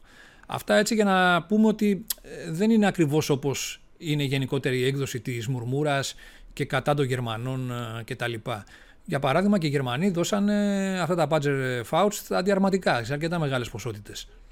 Ε, δεν είπε κανείς ε, κάτι. Θέλουν οι Γερμανοί να στείλουν ε, αντιαρματικούς πυράβλους Spike από το, απόθεμα, από το υφιστάμενο απόθεμα ή να πουλήσουν ή να δώσουν από το γερμανικό στρατού. Αλλά εδώ πέρα έχει τεθεί ο εξής περιορισμός, που δεν το ξέρει ευρύτερα ο κόσμος, ότι επειδή το συγκεκριμένο οπλικό σύστημα είναι Ισραηλινής προέλευσης και παράγεται στην Ευρώπη για τις ανάγκες της ευρωπαϊκής αγοράς από τη Eurospike, μια κοινοπραξία μεταξύ γερμανικών και Ισραηλινών εταιριών, ε, πρέπει να δοθεί η άδεια από το Ισραήλ για να μπορεί να χρησιμοποιηθεί, να, να σταλεί αυτό το οπλικό σύστημα στην ε, Ουκρανία. Που το οποίο οι Ισραηλινοί, οι Ισραηλινοί είπαν όχι. Τελευταία είπαν κάποια... όχι, επίσημα. Ε, ναι. Οι Ισραηλοί είναι πάρα πολύ προσεκτικοί στο συγκεκριμένο θέμα. Έχουν μια χαρά οπλικά συστήματα που θα μπορούσαν να έχουν χορηγηθεί σε μεγάλο αριθμό, περιφερόμενα πυρομαχικά, διαρματικούς πυράβλου κτλ. Και δεν βλέπουμε ότι δεν υπάρχει τίποτα. Λοιπόν, άρα οι Γερμανοί ζήτησαν ε, διερεύνησαν και αυτή τη δυνατότητα να δοθούν ε, κατά τη στοιχεία του Javelin, του αντιαρματικού πυράβλου που του στείλαν οι Αμερικανοί, να στείλουν και αυτοί Spike. Αλλά υπάρχει αυτό το πολιτικό εμπόδιο. Οπότε η γενίκευση είναι σε έναν βαθμό μπορούμε να πούμε άδικη ε, για την γερμανική πλευρά η οποία όπως είπες δέχεται τα βέλη της ε, επικρίσεως. Ναι, είναι, είναι πάντα όλα αυτά, όλες αυτές οι επικρίσεις και όλα αυτά είναι πάντα θέματα πολιτικών σκοπιμοτήτων. Ε, κά, δηλαδή, όταν κάποιοι βρίσκουν ευκαιρία, ε, θα προσπαθήσουν να κάνουν πολιτική μέσω τέτοιων ε, επικρίσεων ή δηλώσεων ή οτιδήποτε, γιατί συμφέρει. Ναι. Εκείνη την εποχή μπορείς να κινηθείς, μπορείς να κάνεις τη δήλωσή σου, μπορείς να χτυπήσεις τον αντίπαλό σου, είτε λέγεται Γερμανία είτε λέγεται Αμερική. Και γι' αυτό υπάρχει αυτό το. πέστο, είτε λέγεται Ρωσία. Θέλω να πω ότι όταν κάποιος είναι κάτω ή είναι αδύναμος, τότε θα γίνουν όλες αυτές οι κινήσεις για να κουνηθεί λίγο η, η κατάσταση. Ε, και αυτό βλέπουμε τώρα με τη Γερμανία. Υπήρχαν κάποια πράγματα μαζεμένα προφανώς. Οι Ανατολικοί είχαν τα παράπονα ότι όλα αυτά τα χρόνια τους προειδοποιούσαν για τη Ρωσία. Οι Γερμανοί κάναν τα δικά τους. Υπάρχουν τα παράπονα άλλων χωρών όπως και εμάς για τον τρόπο που φερθήκαν στο θέμα των, ε, του 2008 της οικονομικής κρίσης. Υπάρχει ακόμη αυτή, αυτό το resentment στις νότιες χώρες. Ε, και προφανώς ακούνε και βρίσκονται, βρίσκονται τώρα και ναι, Πέρα από το πολιτικό σκηνικό, την πολιτική διάσταση όμως, πρέπει να βλέπουμε και την ε, κατάσταση τη στρατιωτική. Για παράδειγμα, ε, όλοι, όποιος ε, θυμάται, στην αρχή του πολέμου της ρωσικής εισβολής στην Ουκρανία είχε ε, γνωστεί στα γερμανικά μέσα ενημέρωσης ότι ο αρχηγός των γερμανικών ενόπλων δυνάμεων είχε πει ότι από πλευράς ετοιμότητας οι γερμανικές ενόπλες δυνάμεις είναι σε πολύ ναι. άσχημο βαθμό. Ναι, το είχε πει. Για ποιο λόγο, γιατί κάνανε και αυτοί στο πλαίσιο των περικοπών αυτά που κάναμε και εμείς τα προηγούμενα χρόνια. Αδιαφορία για προμήθειες ανταλλακτικών, αδιαφορία για ασκήσεις, για καύσιμα, για λειτουργικά έξοδα κτλ. Με αποτέλεσμα πολύ χαμηλή βαθμή δείκτες πλησιακής διαθεσιμότητας όλων των κυρίων οπλικών συστημάτων. Μαχητικά αεροπλάνα, αρματά μάχη, τεθωρακισμένα, πυροβόλα κτλ. Ελικόπτερα κτλ. Ναι. Ε, αυτό λοιπόν λοιπόν ε, περνάει απαρατήρητο. Το ζήτημα όμως είναι ότι οι γερμανικές ενόπλες δυνάμεις ούτως ή άλλως είναι συρρυκνωμένες σε πολύ μεγάλο βαθμό. Και όπως είπαμε σε αυτό το συγκεκριμένο και πάρα πολύ ενδιαφέρον άρθρο του, που δημοσιεύουμε στο περιοδικό, το Δούριο Ήπο, ε, κάνετε μια αναδρομή ουσιαστικά από τη δεκαετία του 50 μετά το Δεύτερο Παγκόσμιο Πόλεμο, πώς αναγεννήθηκε σε πολύ μεγάλο βαθμό ο γερμανικός στρατός στη δεκαετία του 50 λόγω των επικουσών αναγκών από την απειλή του Συμφώνου της Βαρσοβίας και επειδή υπήρχε η βούληση και η χρηματοδότηση σε, μέσα σε δύο, μια δεκαετία αναστήθηκε, συγκροτήθηκαν 12 μεραρχίες για παράδειγμα και τώρα που παλεύουν οι Γερμανοί με τη συγκεκριμένη χρηματοδότηση που είχαν μέχρι τώρα μέχρι το 2032 που είναι το όραμα να, να ενισχύσουν το στρατό τους λίγο, αν θα φτιάξουν μία ακόμα δύο μεραρχίες, ξέρω εγώ, ε, ξέρεις, και με τι χρήματα και τι οπλικά συστήματα απαιτούνται κτλ. Ε, επειδή λοιπόν αυτός ο γερμανικός στρατός είναι συρρυκνωμένος, σημαίνει ότι δεν υπάρχουν τα οπλικά συστήματα που είχε παλιότερα σε πολύ μεγάλες ποσότητες να πεις ότι, για παράδειγμα, μπορώ μια ταξιαρχία τεθωρακισμένη να την ε, κόψω τώρα και να τη στείλω κατευθείαν όπως είναι Ακριβώς. στην ναι. ε, Ουκρανία να βοηθήσω νομίζω... γιατί με συμφέρει πολιτικά κτλ. Νομίζω κάποιοι, Άρα λοιπόν δεν υπάρχουν και, και είναι χαρακτηριστικό όπως είπαμε Βασίλειο, ότι τα μάρτυρ για παράδειγμα προέρχονται από, από θέματα εταιρείας. Δεν είναι από τα αποθέματα του γερμανικού στρατού. Ε, νομίζω ο, ότι... γερμανικός στρατός, ο γερμανικός στρατός, συγγνώμη, σε διακόπτη, αυτή τη στιγμή προσφέρει ένα πολύ μικρό αριθμό ε, αυτοκινούμενων πυροβόλων, όπως είπαμε εμείς για τον, το Πάτσερ Χαουβίτζε, και έναν επίσης μικρό αριθμό MLRS από τα αποθέματα του γερμανικού στρατού. Δεν υπάρχουν όμως παραταγμένα αποθήκες, αποθηκευμένα εκατοντάδες ή δεκάδες τέτοια οπλικά συστήματα να μπορείς να πεις ότι ναι, κατευθείαν τα διαθέτω. Νομίζω ότι το είχε πει τότε πάλι ο καγκελάριος Σόλτς και τον κορο... στην ουσία αντιμετωπίστηκε η δήλωσή του με κοροϊδία, ας πούμε, με... ότι δεν έχουμε να στείλουμε και αυτό είναι μια πραγματικότητα. Όπως είπε σωστά, κάποτε ο, ο στρατός της Δυτικής Γερμανίας, το 80 νομίζω, είχε φτάσει στην οροφή του, του μισού εκατομμυρίου ανδρών, με ό,τι αυτό συνεπάγεται από θέμα υλικού. Όταν έπεσε το τείχος και τελείωσε ο ψυχρός πόλεμος, όλα αυτά τα στείλαν για σκραπ. Γιατί δεν θα πολεμήσουμε ποτέ Κοίταξε ξανά. Να δεις να, να, να, πούμε κάτι τώρα, ένα συγκεκριμένο παράδειγμα να σου αναφέρω εδώ πέρα. Ανακοινώθηκε ότι έγινε γνωστό ότι η Γερμανία θα στείλει 12 MLRS. Έτσι. Ναι. Ε, για να καταλάβουμε λίγο το τι περιθώρια υπάρχουν ε, από αυτό το γερμανικό στρατό που μιλάμε. Έτσι. Ναι. Το, σε, το MLRS έχει, είναι ένα εφορέας 12 ρουκετών των 227 χιλιοστών. Αυτές οι ρουκέτες λοιπόν είναι ένα πυρομαχικό που πρέπει να υπάρξει σε απόθεμα για να μπορείς να πεις ότι το χρησιμοποιώ στους αγώνες ε, που σχεδιάζω να κάνω κτλ. Έτσι. Ε, αν λάβουμε υπόψη μας ότι για τα συγκεκριμένα συστήματα αυτή τη στιγμή νομίζω έχουν 50 σε χρήση τέτοιες μονάδες. Αν θυμάμαι καλά όπως αναφέρει το άρθρο του Μάνου, του Μαστοράκου, νομίζω έχουν 50 τέτοιες μονάδες σε χρήση. Και έχουν και κάποιες σε, σε αποθήκευση από τις οποίες θα δοθούν τώρα στην Ουκρανία αυτά τα 12 ναι. κομμάτια που είπαμε. Ε, τι απόθεμα πυρομαχικών υπάρχει για, αυτές τις, για αυτό το οπλικό σύστημα; Αν δούμε στις ανοιχτές πηγές, η παραγγελία που είχε θέσει για τα κατευθυνόμενα πυρομαχικά, γιατί αυτά τα ε, οπλικά συστήματα πλέον δεν περιορίζονται στι κοινέ ρουκέτες που απλώς ναι. εκτοξεύεις σε, σε, σε μεγάλους αριθμούς και με τη μάζα πυρός, τον όγκο πυρός, καταστρέφεις στόχους στα τυφλά, να το πούμε έτσι απλά. Αλλά είναι κατευθυνόμενος. Δηλαδή, εκεί που θα, στη συντεταγμένη που θα δώσεις, μία ρουκέτα, να το πούμε έτσι, αρκεί για να καταστρέψει το στόχο που έχεις ε, εντοπίσει. Είτε είναι μια συγκέντρωση εχθρικών δυνάμεων, είτε είναι μια εγκατάσταση κτλ. Άρα λοιπόν ε, για αυτά τα συγκεκριμένα απλικά συστήματα είχε τεθεί μια παραγγελία για 1800 περίπου ρουκέτες. Καταλαβαίνουμε γιατί αριθμό μιλάμε. 1800 ρουκέτες. Και το, είναι, το οποίο, επειδή είναι ένα ακριβό οπλικό σύστημα, είχε κοστίσει γύρω στα 220 εκατομμύρια ευρώ, κάτι τέτοιο. Καταλαβαίνεις τώρα γιατί τάξη μεγέθους δαπάνη μιλάμε και γιατί ποσότητες αποδίδουν αυτές οι δαπάνες. Άρα λοιπόν εδώ τώρα, όταν ο Γερμανός σου λέει ότι εγώ θα δώσω 12 MLRS, να μπορούμε να φανταστούμε πόσους φόρτους από αυτές τις ρουκέτες μπορεί να διαθέσει. είναι δυνατόν να διαθέσει πολλές. Δηλαδή δεν μπορεί να διαθέσει το μισό του απόθεμα, για παράδειγμα, για να βοηθήσει την Ουκρανία. Όχι. Αλλά όταν έχουμε 12 τέτοιες μονάδες με 12 ρουκέτες έτοιμες ε, για βολή από τις 12 μονάδες πυρός, ε, μας κάνουν αυτομάτως 12x12 144 ρουκέτες. Ε, δεν πρέπει να έχεις και ένα δεύτερο φόρτο να πεις ότι. για να μην πεις ότι στέλνω. Ε, Αυτές όμως οι, οι 300 περίπου ρουκέτες αν φύγουν από το απόθεμα του γερμανικού στρατού, χτυπάνε κόκκινα ναι, ε, δεν λαμπάκια. Έχουν, δεν έχουν άλλα, δεν έχουν για, για τα δικά ναι, Σου λέει εντάξει, okay, να τα δώσω εγώ τώρα, αλλά ε, σε τι χρόνο μπορώ να παραγγείλω για να μου τα δώσει η βιομηχανία; Καταλαβες. Άρα λοιπόν να ερχόμαστε λίγο και στη θέση του χορηγούντος αυτή τη βοήθεια και να καταλάβουμε για ποιο λόγο για παράδειγμα η Γερμανία αντικειμενικά δεν μπορεί να δώσει πάρα πολλά σε πρώτη φάση. Κατάλαβες; Από ναι, τα κύρια δεν, απλικά είναι, συστήματα. Είναι πολύ απλά. Δεν έχουν. Και η αλήθεια, ο γερμανικός στρατός, η συρρήγνωση του γερμανικού στρατού, για όποιον παρακολουθούσε, είναι γνωστή εδώ και χρόνια. Δεν πάει ο κόσμος. Ε, διάβαζα πριν 2-3 χρόνια άρθρα ότι δεν φοράνε τη στολή τους έξω γιατί τους βρίζουν. Δηλαδή, δεν είναι ένα επιθυμητό επάγγελμα, δεν είναι μια επιθυμητή ε, κατάσταση του να είσαι στρατιωτικός στη Γερμανία, οπότε ο κόσμος δεν ασχολείται. Οπότε για να φτάσεις βέβαια σε ένα επίπεδο η κοινωνία να σε βρίζει, γιατί έχει τα δικά της προφανώς, ε, πες το κατάλοιπα από το Β' Παγκόσμιο Πόλεμο και δικαίως μπορούμε να πούμε ότι από ένα σημείο υπάρχουν αυτά τα κατάλοιπα ε, για το στρατό. Καταλαβαίνουμε ότι δεν μπορεί αυτός ο στρατός να είναι είτε λειτουργικός είτε να έχει μεγάλη δύναμη. Δεν, δεν γίνεται γιατί Πώς να το πω. Ένας μικρός στρατός σε μια κοινωνία που δεν τον θέλει είναι ξένο σώμα. Είναι, είναι άγνωστος προς τον πολίτη. Γι' αυτό έχουμε και αυτά τα φαινόμενα. Είναι, αυτο, είναι αυτονόητο, ας πούμε, ότι σε τι κατάσταση είχαν περιέλθει για όποιον παρακολουθούσε. Και, και προφανώς ένα τέτοιο στράτευμα δεν θα χαλάσει και λεφτά. Οπότε ναι. όταν σου λέει άλλος δεν ε, έχω είναι... να στείλω, δεν έχει όντως να στείλει. Όλα αυτά που περιγράφεις, ε, Βασίλη, ούτε βαλτός να ήσουν, ε, τα αναλύει πάρα πολύ ωραία σε αυτό το εκτενές αφιέρωμα ο φίλος μου ο Μάνος ο Μαστοράκος.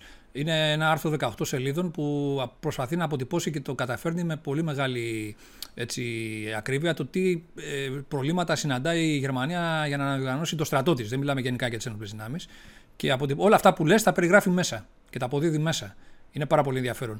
Εδώ να πούμε, Βασίλη, έτσι, γιατί μιλάνε για το Μάρτερ τώρα, απαξιωτικά. Εντάξει, η δεύτερη ερώτηση, η δεύτερη ανακοίνωση που έβγαλε ο ΣΥΡΙΖΑ ουσιαστικά πάνω κάτω τα ίδια θέματα θέτει. Τα να, έχει λίγο έτσι περιποιημένα διαφορετικά. Points, ναι.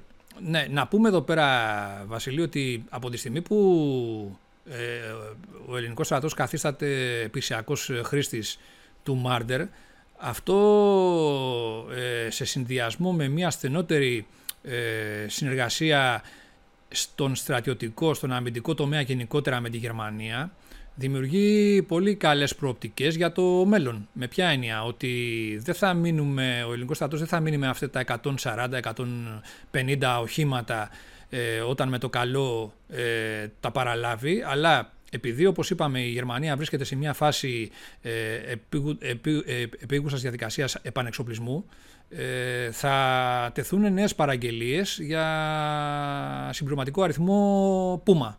Το κύριο τεθωρακισμένο όχημα μάχης που χρησιμοποιεί ο γερμανικός στρατός. Αυτό, ναι. αυτό σημαίνει ότι σε ένα βάθος χρόνου από σήμερα τα Μάρτερ σιγά σιγά θα αποσυρθούν. Οπότε αυτά τα 370-390 οχήματα που βρίσκονται σε χρήση αυτή τη στιγμή στο γερμανικό στρατό είναι στο χέρι μας, ε, στο πλαίσιο αυτής της πολύ καλής συνεργασίας που θα αναπτυχθεί να τα πάρουμε hot transfer που λένε, δηλαδή κατευθείαν να καταλήξουν στον ελληνικό στρατό. Οπότε με αποτέλεσμα... να, αλλάξουμε, να αλλάξουμε το σύνολο των τόμα μας, να ξεφορτωθούμε και τα μία ναι, Δηλαδή να έχεις έναν αριθμό. Να τα αφήσουμε 500... στο μουσείο εκεί που ανήκουν. Ναι, να έχεις έναν αριθμό 500 μάρτερ για παράδειγμα. Αν με το καλό υλοποιηθεί και το πρόγραμμα για 250, για 205 links, ε, θα έχουμε 700 τουλάχιστον οχήματα, τεθωρακισμένα οχήματα μάχης στον Εύρο πάρα πολύ καλού επίπεδου. Ε, γιατί όπως είπαμε δεν χωράει σύγκριση τώρα ούτε με το BMP ούτε με το 113 σε καμία περίπτωση. Άρα λοιπόν εάν εμείς σε, στην επόμενη, σε, στο προσεχές διάστημα τα επόμενα έτη έχουμε συγκεντρώσει 500 για παράδειγμα Μάρντερ επειδή οι Γερμανοί θα παραγγείλουν τα δικά τους ε, ε, τεθωρακισμένα. Σε συνδυασμό με τα links μπορείς να κάνεις μετά εκεί ό,τι επεμβάσεις θέλεις, προγράμματα αναβάθμιση, να εμπλέξεις τη βιομηχανία σου, να δημιουργηθούν νέοι κύκλοι εργασίας, το πεζικό να απογειωθεί στην κυριολεξία από πλευράς ε, χρησιμοποιούμενου υλικού. Και πλέον οι τεθωρακισμένες ε, ταξιαρχίες ε, και, τα, και οι μηχανοκίνητες στον Εύρο να έχουν κορυφαίας ποιότητος ε, υλικό. Και άρματα μάχης τα Leopard για παράδειγμα και τεθωρακισμένα οχήματα ε, μάχης. Ακριβώς. Ακριβώς. Και να έχεις ένα πολύ ωραίο συνδυασμό στις τεθωρακισμένες σου δυνάμεις, ε, πολύ καλής ποιότητας, με οχήματα γιατί και το Leo 2 είναι τελευταίας τεχνολογίας και τα Marder και τα Links θα είναι ένας καταπληκτικός συνδυασμός, ο οποίος επιτέλους θα, θα αναβαθμίσει όπως είπαμε το πεζικό. Γιατί θα ξεφορτωθούμε το 113. Άξιο όχημα στην εποχή του, άλογο, ε, workhorse όπως λένε οι Αμερικάνοι, αλλά κάποια στιγμή πρέπει να το βάλουμε στο μουσείο και να ισχάσει, ας πούμε, γιατί ε, έχει καταντήσει λίγο ανέκδοτο ακόμη. Βλέπεις παρέλαση 113. Λες που πάμε, 50 χρόνια μετά.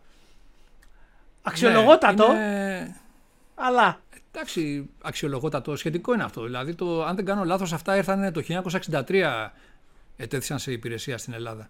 Α, δηλαδή, Ακριβώς. Φαντάσου τώρα, γιατί όχι μα μιλάμε. Εν τω μεταξύ, λέμε τώρα για τα οχήματα, βλέπω εδώ την ερώτηση του ΣΥΡΙΖΑ τη δεύτερη κτλ. Ε, χαρακτηρισμοί έχουμε έγκλημα, αποδυναμώνεται το υγείο, όπως είπαμε αυτά τα πράγματα ερώτηση γιατί δεν τα έστελνε απευθεία η Γερμανία τα Μάρντερ λέει στην ε, Ουκρανία. Δηλαδή πράγματα τώρα τέλος πάντων που δεν έχουν. Αλλά να σημειώσουμε εδώ τώρα ότι το Μάρντερ για παράδειγμα, επειδή το συγκρίνουν κάποιοι με το BMP1, ότι έχει μεγαλύτερη ισχύ πυρός στο BMP1, ότι ε, ξέρω εγώ. Ε, έχει κάποιες αρετές στις οποίες χαμηλότερη σιλουέτα, πιο έτσι και τα λοιπά σε σχέση με το ε, Marder. Να πούμε εδώ πέρα ότι επειδή αναφέραμε το 1113, ε, στα, στην δεκαετία του 1960 που αυτά τα οχήματα, το BMP ε, μπήκε σε υπηρεσία και το 1113 που υπήρχε στον Αμερικανικό στρατό, ε, μέχρι τότε μέχρι και την αρχή της δεκαετίας του 1970 αυτά τα οχήματα δεν είχαν χρησιμοποιηθεί σε πολεμικές σειράξεις ε, με συμβατικούς στρατούς ε, ισοδύναμους, ισότιμους αντιπάλους σε επιχειρήσεις ευρείας κλίμακας και υψηλών, ε, υψηλής εντάσεως. Ε, υπήρχαν, ε, υπήρχε αμερικανική εμπλοκή στο Βιετνάμ, όπου εκεί πέρα χρησιμοποιήθηκαν τα 113. Οι, οι Ρώσοι δεν είχαν κάνει κάτι, ε, κάποια ε, μείζωνα πολεμική επιχείρηση για να αξιολογήσουν και οι ίδιοι το BMP-1 πώς, που το είχαν σχεδιάσει κτλ. Ναι. Αλλά αυτή η ευκαιρία εντός αγωγικών ε, δόθηκε ε, στον πόλεμο του Γιον Κιπούρ το 1973 όπου εκεί πέρα οι μεν Άραβες είχαν το BMP-1, οι Ζαλίνοι είχαν το 113. Εκεί λοιπόν διαπιστώθηκε με τον πλέον τραγικό τρόπο πόσο ευάλωτα ήταν ε, και τα δύο οχήματα. Δηλαδή το 113 αφενός μεν επειδή είχε αλουμινένια κατασκευή δεν έμενε τίποτα όταν ε, δεχόταν απευθείας πλήγμα και ναι. Και από την άλλη το BMP1 παρά όλα αυτά που λέμε για το πυροβόλο του και το χαμηλή σουλέτα και τα λοιπά αποδείχθηκε και αυτό ότι ήταν ένα, ε, μια παγίδα ουσιαστικά για το πεζικό. Δηλαδή για να καταλάβουμε το 113, για να δώσουμε λίγο τα μεγέθη του επίπεδου προστασίας που, που παρήχαν αυτά τα οχήματα, το 113 είναι ένα όχημα 11-11,5 τόνων περίπου. Ε, αλουμινένιας ε, θωρακίσεως που διάτρηση γίνεται και με ε, διατριτικό φυσίγκιο 762 για παράδειγμα. Έτσι. Το BMP1 ήταν ένα όχημα 13 τόνων. Δηλαδή δεν μπορούμε να πούμε ότι είχε πολύ μεγαλύτερη θωράκιση ε, σε σχέση με το 113. Μπορεί ενδεχομένως να άντεχε λίγο περισσότερα ε, πλήγματα μέχρι 50 ίσως ε, κτλ. που δεν το έχουν ξεπεραστεί αυτά τα πράγματα τώρα γιατί βγήκαν, υπάρχουν διατηρητικά βλήματα που όλα αυτά τα Ακριβώς. ξεπερνάνε, αλλά δεν αντιπροσωπεύει και τίποτα ιδιαίτερο. Άρα λοιπόν, όταν αυτοί και οι δύο στρατοί, όχι και οι δύο στρατοί, και οι δύο πλευρές, δηλαδή οι Αμερικανοί διαπιστώσαν την α, τραγικότητα της κατάστασης και οι Ρώσοι επιδόθηκαν σε προσπάθεια νέου τόμα. Οι Αμερικανοί πήγαν στον Bradley, σχεδιάσαν από τότε τον Bradley και προχώρησαν σε αυτή την εποχή. Οι Ρώσοι κάνανε, απλώς ε, καταλάβαν ότι ο πύργος του με το πυροβόλο των 73 ήταν ένα πράγμα, μια αντίληψη που δεν δούλευε και τον πέταξαν και στο ίδιο όχημα έβαλαν τον άλλο τον πύργο με το 30 το πυροβόλο που, ναι, που αυτό το παραβλέπουμε τέλος πάντων έτσι. Λοιπόν, άρα θέλω να πω δηλαδή ότι από εκεί και πέρα μετά οι Ρώσοι αργήσαν ακόμα περισσότερο για να θέσουν σε υπηρεσία κάτι ακόμα βαρύτερο, δηλαδή με μεγαλύτερα περιθώρια ε, προστασίας το BNP3, το οποίο αυτό έφτασε στους 19-20 τόνους, νομίζω κάτι τέτοιο σαν ε, ε βάρος και σαν ε, ε μέγεθος θωρακίσεως. Λοιπόν, έναντι λοιπόν αυτόν τον... Το οποίο έχεις πει έναντι λοιπόν αυτόν τον... Το Μάρτερ έχει, έχει προστασία για τριαντάρι, έτσι, έχει, θωρα... έχει συλλογή θωρακίσεως για τριαντάρι. Το αναφέραμε πριν, αλλά να ξεκινήσουμε, παραβλέψαμε να σημειώσουμε ότι πρόκειται για ένα όχημα 33 τόνων. Δηλαδή οι Γερμανοί ε, από την πρώτη στιγμή παρουσίασαν ένα τόμα το οποίο έδινε πολύ μεγάλη σημασία στον παράγοντα προστασία. Ακριβώς. Ε, και αν λάβουμε υπόψη μας ότι τότε εκείνη την εποχή το M113 ήταν ακόμα με 50, το BNP, 3 είχε, το BNP 1 είχε αυτό το πυροβολάκι τέλος πάντων το αμφιβόλου ε, χρησιμότητας και αποδόσεως, οι Γερμανοί πήγαν σε ένα πυροβόλο 20 χιλιοστών που εκείνη την εποχή ήταν υπεραρκετό για οτιδήποτε υπήρχε σαν BMP-1 και σαν αντίπαλο έτσι όχημα για να ανταποκριθείς στο πεδίο της μάχης. Άρα λοιπόν αυτό το τεθωρακισμένο μπορεί και σήμερα να σταθεί ακόμα στον Εύρο κτλ. Στο μεταξύ οι Γερμανοί το είχαν εξοπλίσει με ε, είχαν συνδυάσει το, την εγκατάσταση αντιραματικών εκτοξευτών πυράβλων για να του δώσουν μεγαλύτερη ισχύ πυρός και ο ελληνικός στρατός μπορεί να το κάνει μεθαύριο πιστεύω, αν θέλει. Ε, και μετά, τώρα νομίζω στο, στο, Leopard, στο Marder 1 Α5 νομίζω παίζει δίδυμο εκτοξευτή Spike πλέον, γιατί έχουν φύγει τα Μίλανα από τη γερμανική υπηρεσία ναι, και παίζουν με αυτόν τον πύραυλο. Άρα λοιπόν θέλω να σου πω ότι το όχημα αυτό στέκεται μια χαρά και όπως είναι και στον Εύρο και με κάποιες αναβαθμίσεις ενδεχομένως μεθαύριο μπορεί να παραμείνει για αρκετά ακόμα χρόνια yeah, χρήσιμο Κατά, το, κατά το μοντέλο ας πούμε του M113 σε πολύ όμως μεγαλύτερες ε, ε, σε πολύ, με πολύ μεγαλύτερες όμως ε, ε δυνατότητες. υποσχέσεις, ναι, υποσχέσεις και δυνατότητες. Λοιπόν, α, νομίζω δεν έχουμε να πούμε κάτι άλλο. Ε, το καλύψαμε το θέμα. Ναι, γενικά να πούμε ότι αυτό που πρέπει να συγκρατήσουμε είναι ότι γενικά είναι μια απογοήτευση αυτή η εικόνα, δηλαδή της επιχειρηματολογίας και του πόλεμου που έχει ξεσπάσει ε, από την πλευρά της αντιπολίτευσης. Η, το, να κάνει, το να ασκεί αντιπολίτευση κριτική είναι κάτι απολύτως θεμητό και στο πλαίσιο της δημοκρατίας.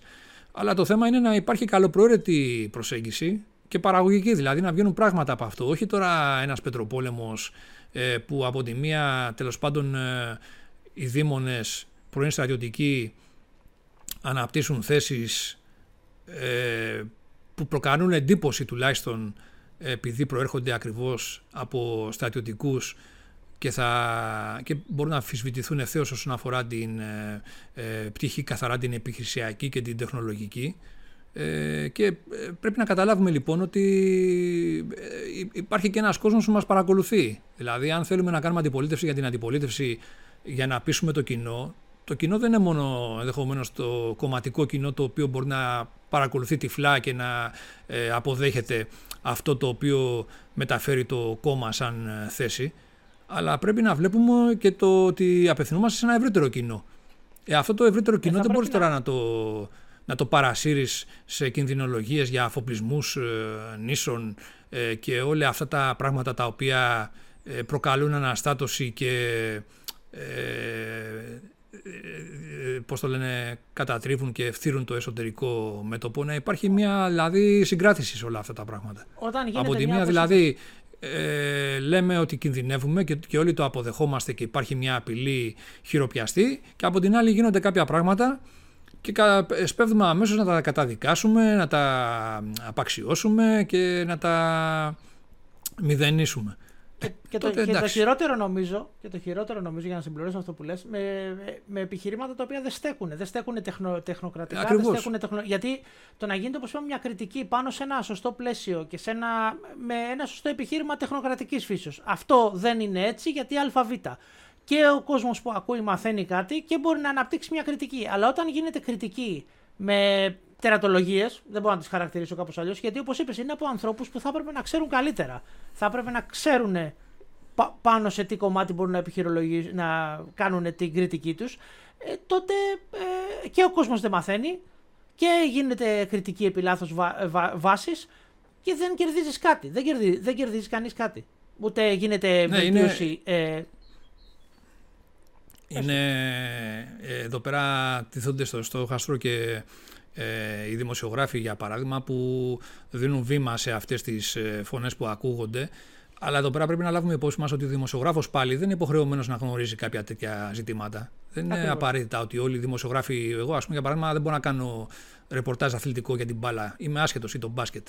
Ε, άρα λοιπόν, ε, εδώ πέρα κατά κάποιο τρόπο ε, δέχονται τα βέλη της κριτικής και οι δημοσιογράφοι, αλλά ε, πρέπει να είμαστε λίγο ε, δίκαιοι. Όταν σε μια εκπομπή φιλοξενούνται κάποιοι, ε, ο δημοσιογράφος ε, τους έχει καλέσει εκεί για να κάνει κάποιες ερωτήσεις. Αν δεν μπορεί ο ίδιος ο δημοσιογράφος βέβαια να αντιπαρέλθει ή να ε, αμφισβητήσει αυτά που του ακούγονται κτλ., ναι, εντάξει, εκεί υπάρχει ένα ζήτημα. Το άλλο το ζήτημα είναι όταν δημοσιογράφοι αρθογραφούν ε, οι ίδιοι ας πούμε, σε, και εκφράζουν κάποια άποψη σε κάποια εφημερίδα, σε κάποιο site, σε οτιδήποτε. Όπου εκεί πέρα βέβαια δεν μπορείς να πεις, ναι, εντάξει, ε, γράφει πράγματα τα οποία ε, εκεί μπορείς να πεις ότι είναι ασκώ κριτική γιατί αυτός εδώ πέρα δείχνει ότι δεν ξέρει, δεν ε, θέλει ναι. να μάθει, δεν έχει ρωτήσει και περιγράφει κάποια πράγματα τα οποία δεν ισχύουν και άρα είναι κακόβουλο η εξυπηρετή σκοπιμότητας σε αυτό το δημοσίευμα. Αυτή ήταν η εκπομπή μας για σήμερα τα Μάρντερ ε, αποδείχθηκαν φωνικά. Ε, Μάρντερ πραγματικός φόνος, ε. Μας, ακριβώς, ακριβώς. Ε, χαμός. Αν σας αρέσει η δουλειά μας, κάντε like, subscribe, share τα βίντεο, ακολουθήστε το Σάβα και εμένα στα social media, το περιοδικό του Δούριου που είναι στα περίπτερα. Ε, Όπως είπε ο Σάβας, ο φίλος ο Μάνος Μαστοράκο έχει κάνει ένα καταπληκτικό αφιέρωμα για τις γερμανικές ένοπλες δυνάμεις και την κατάσταση στην οποία βρίσκονται. Ε, Καλή σας συνέχεια. Γεια χαρά σε όλους.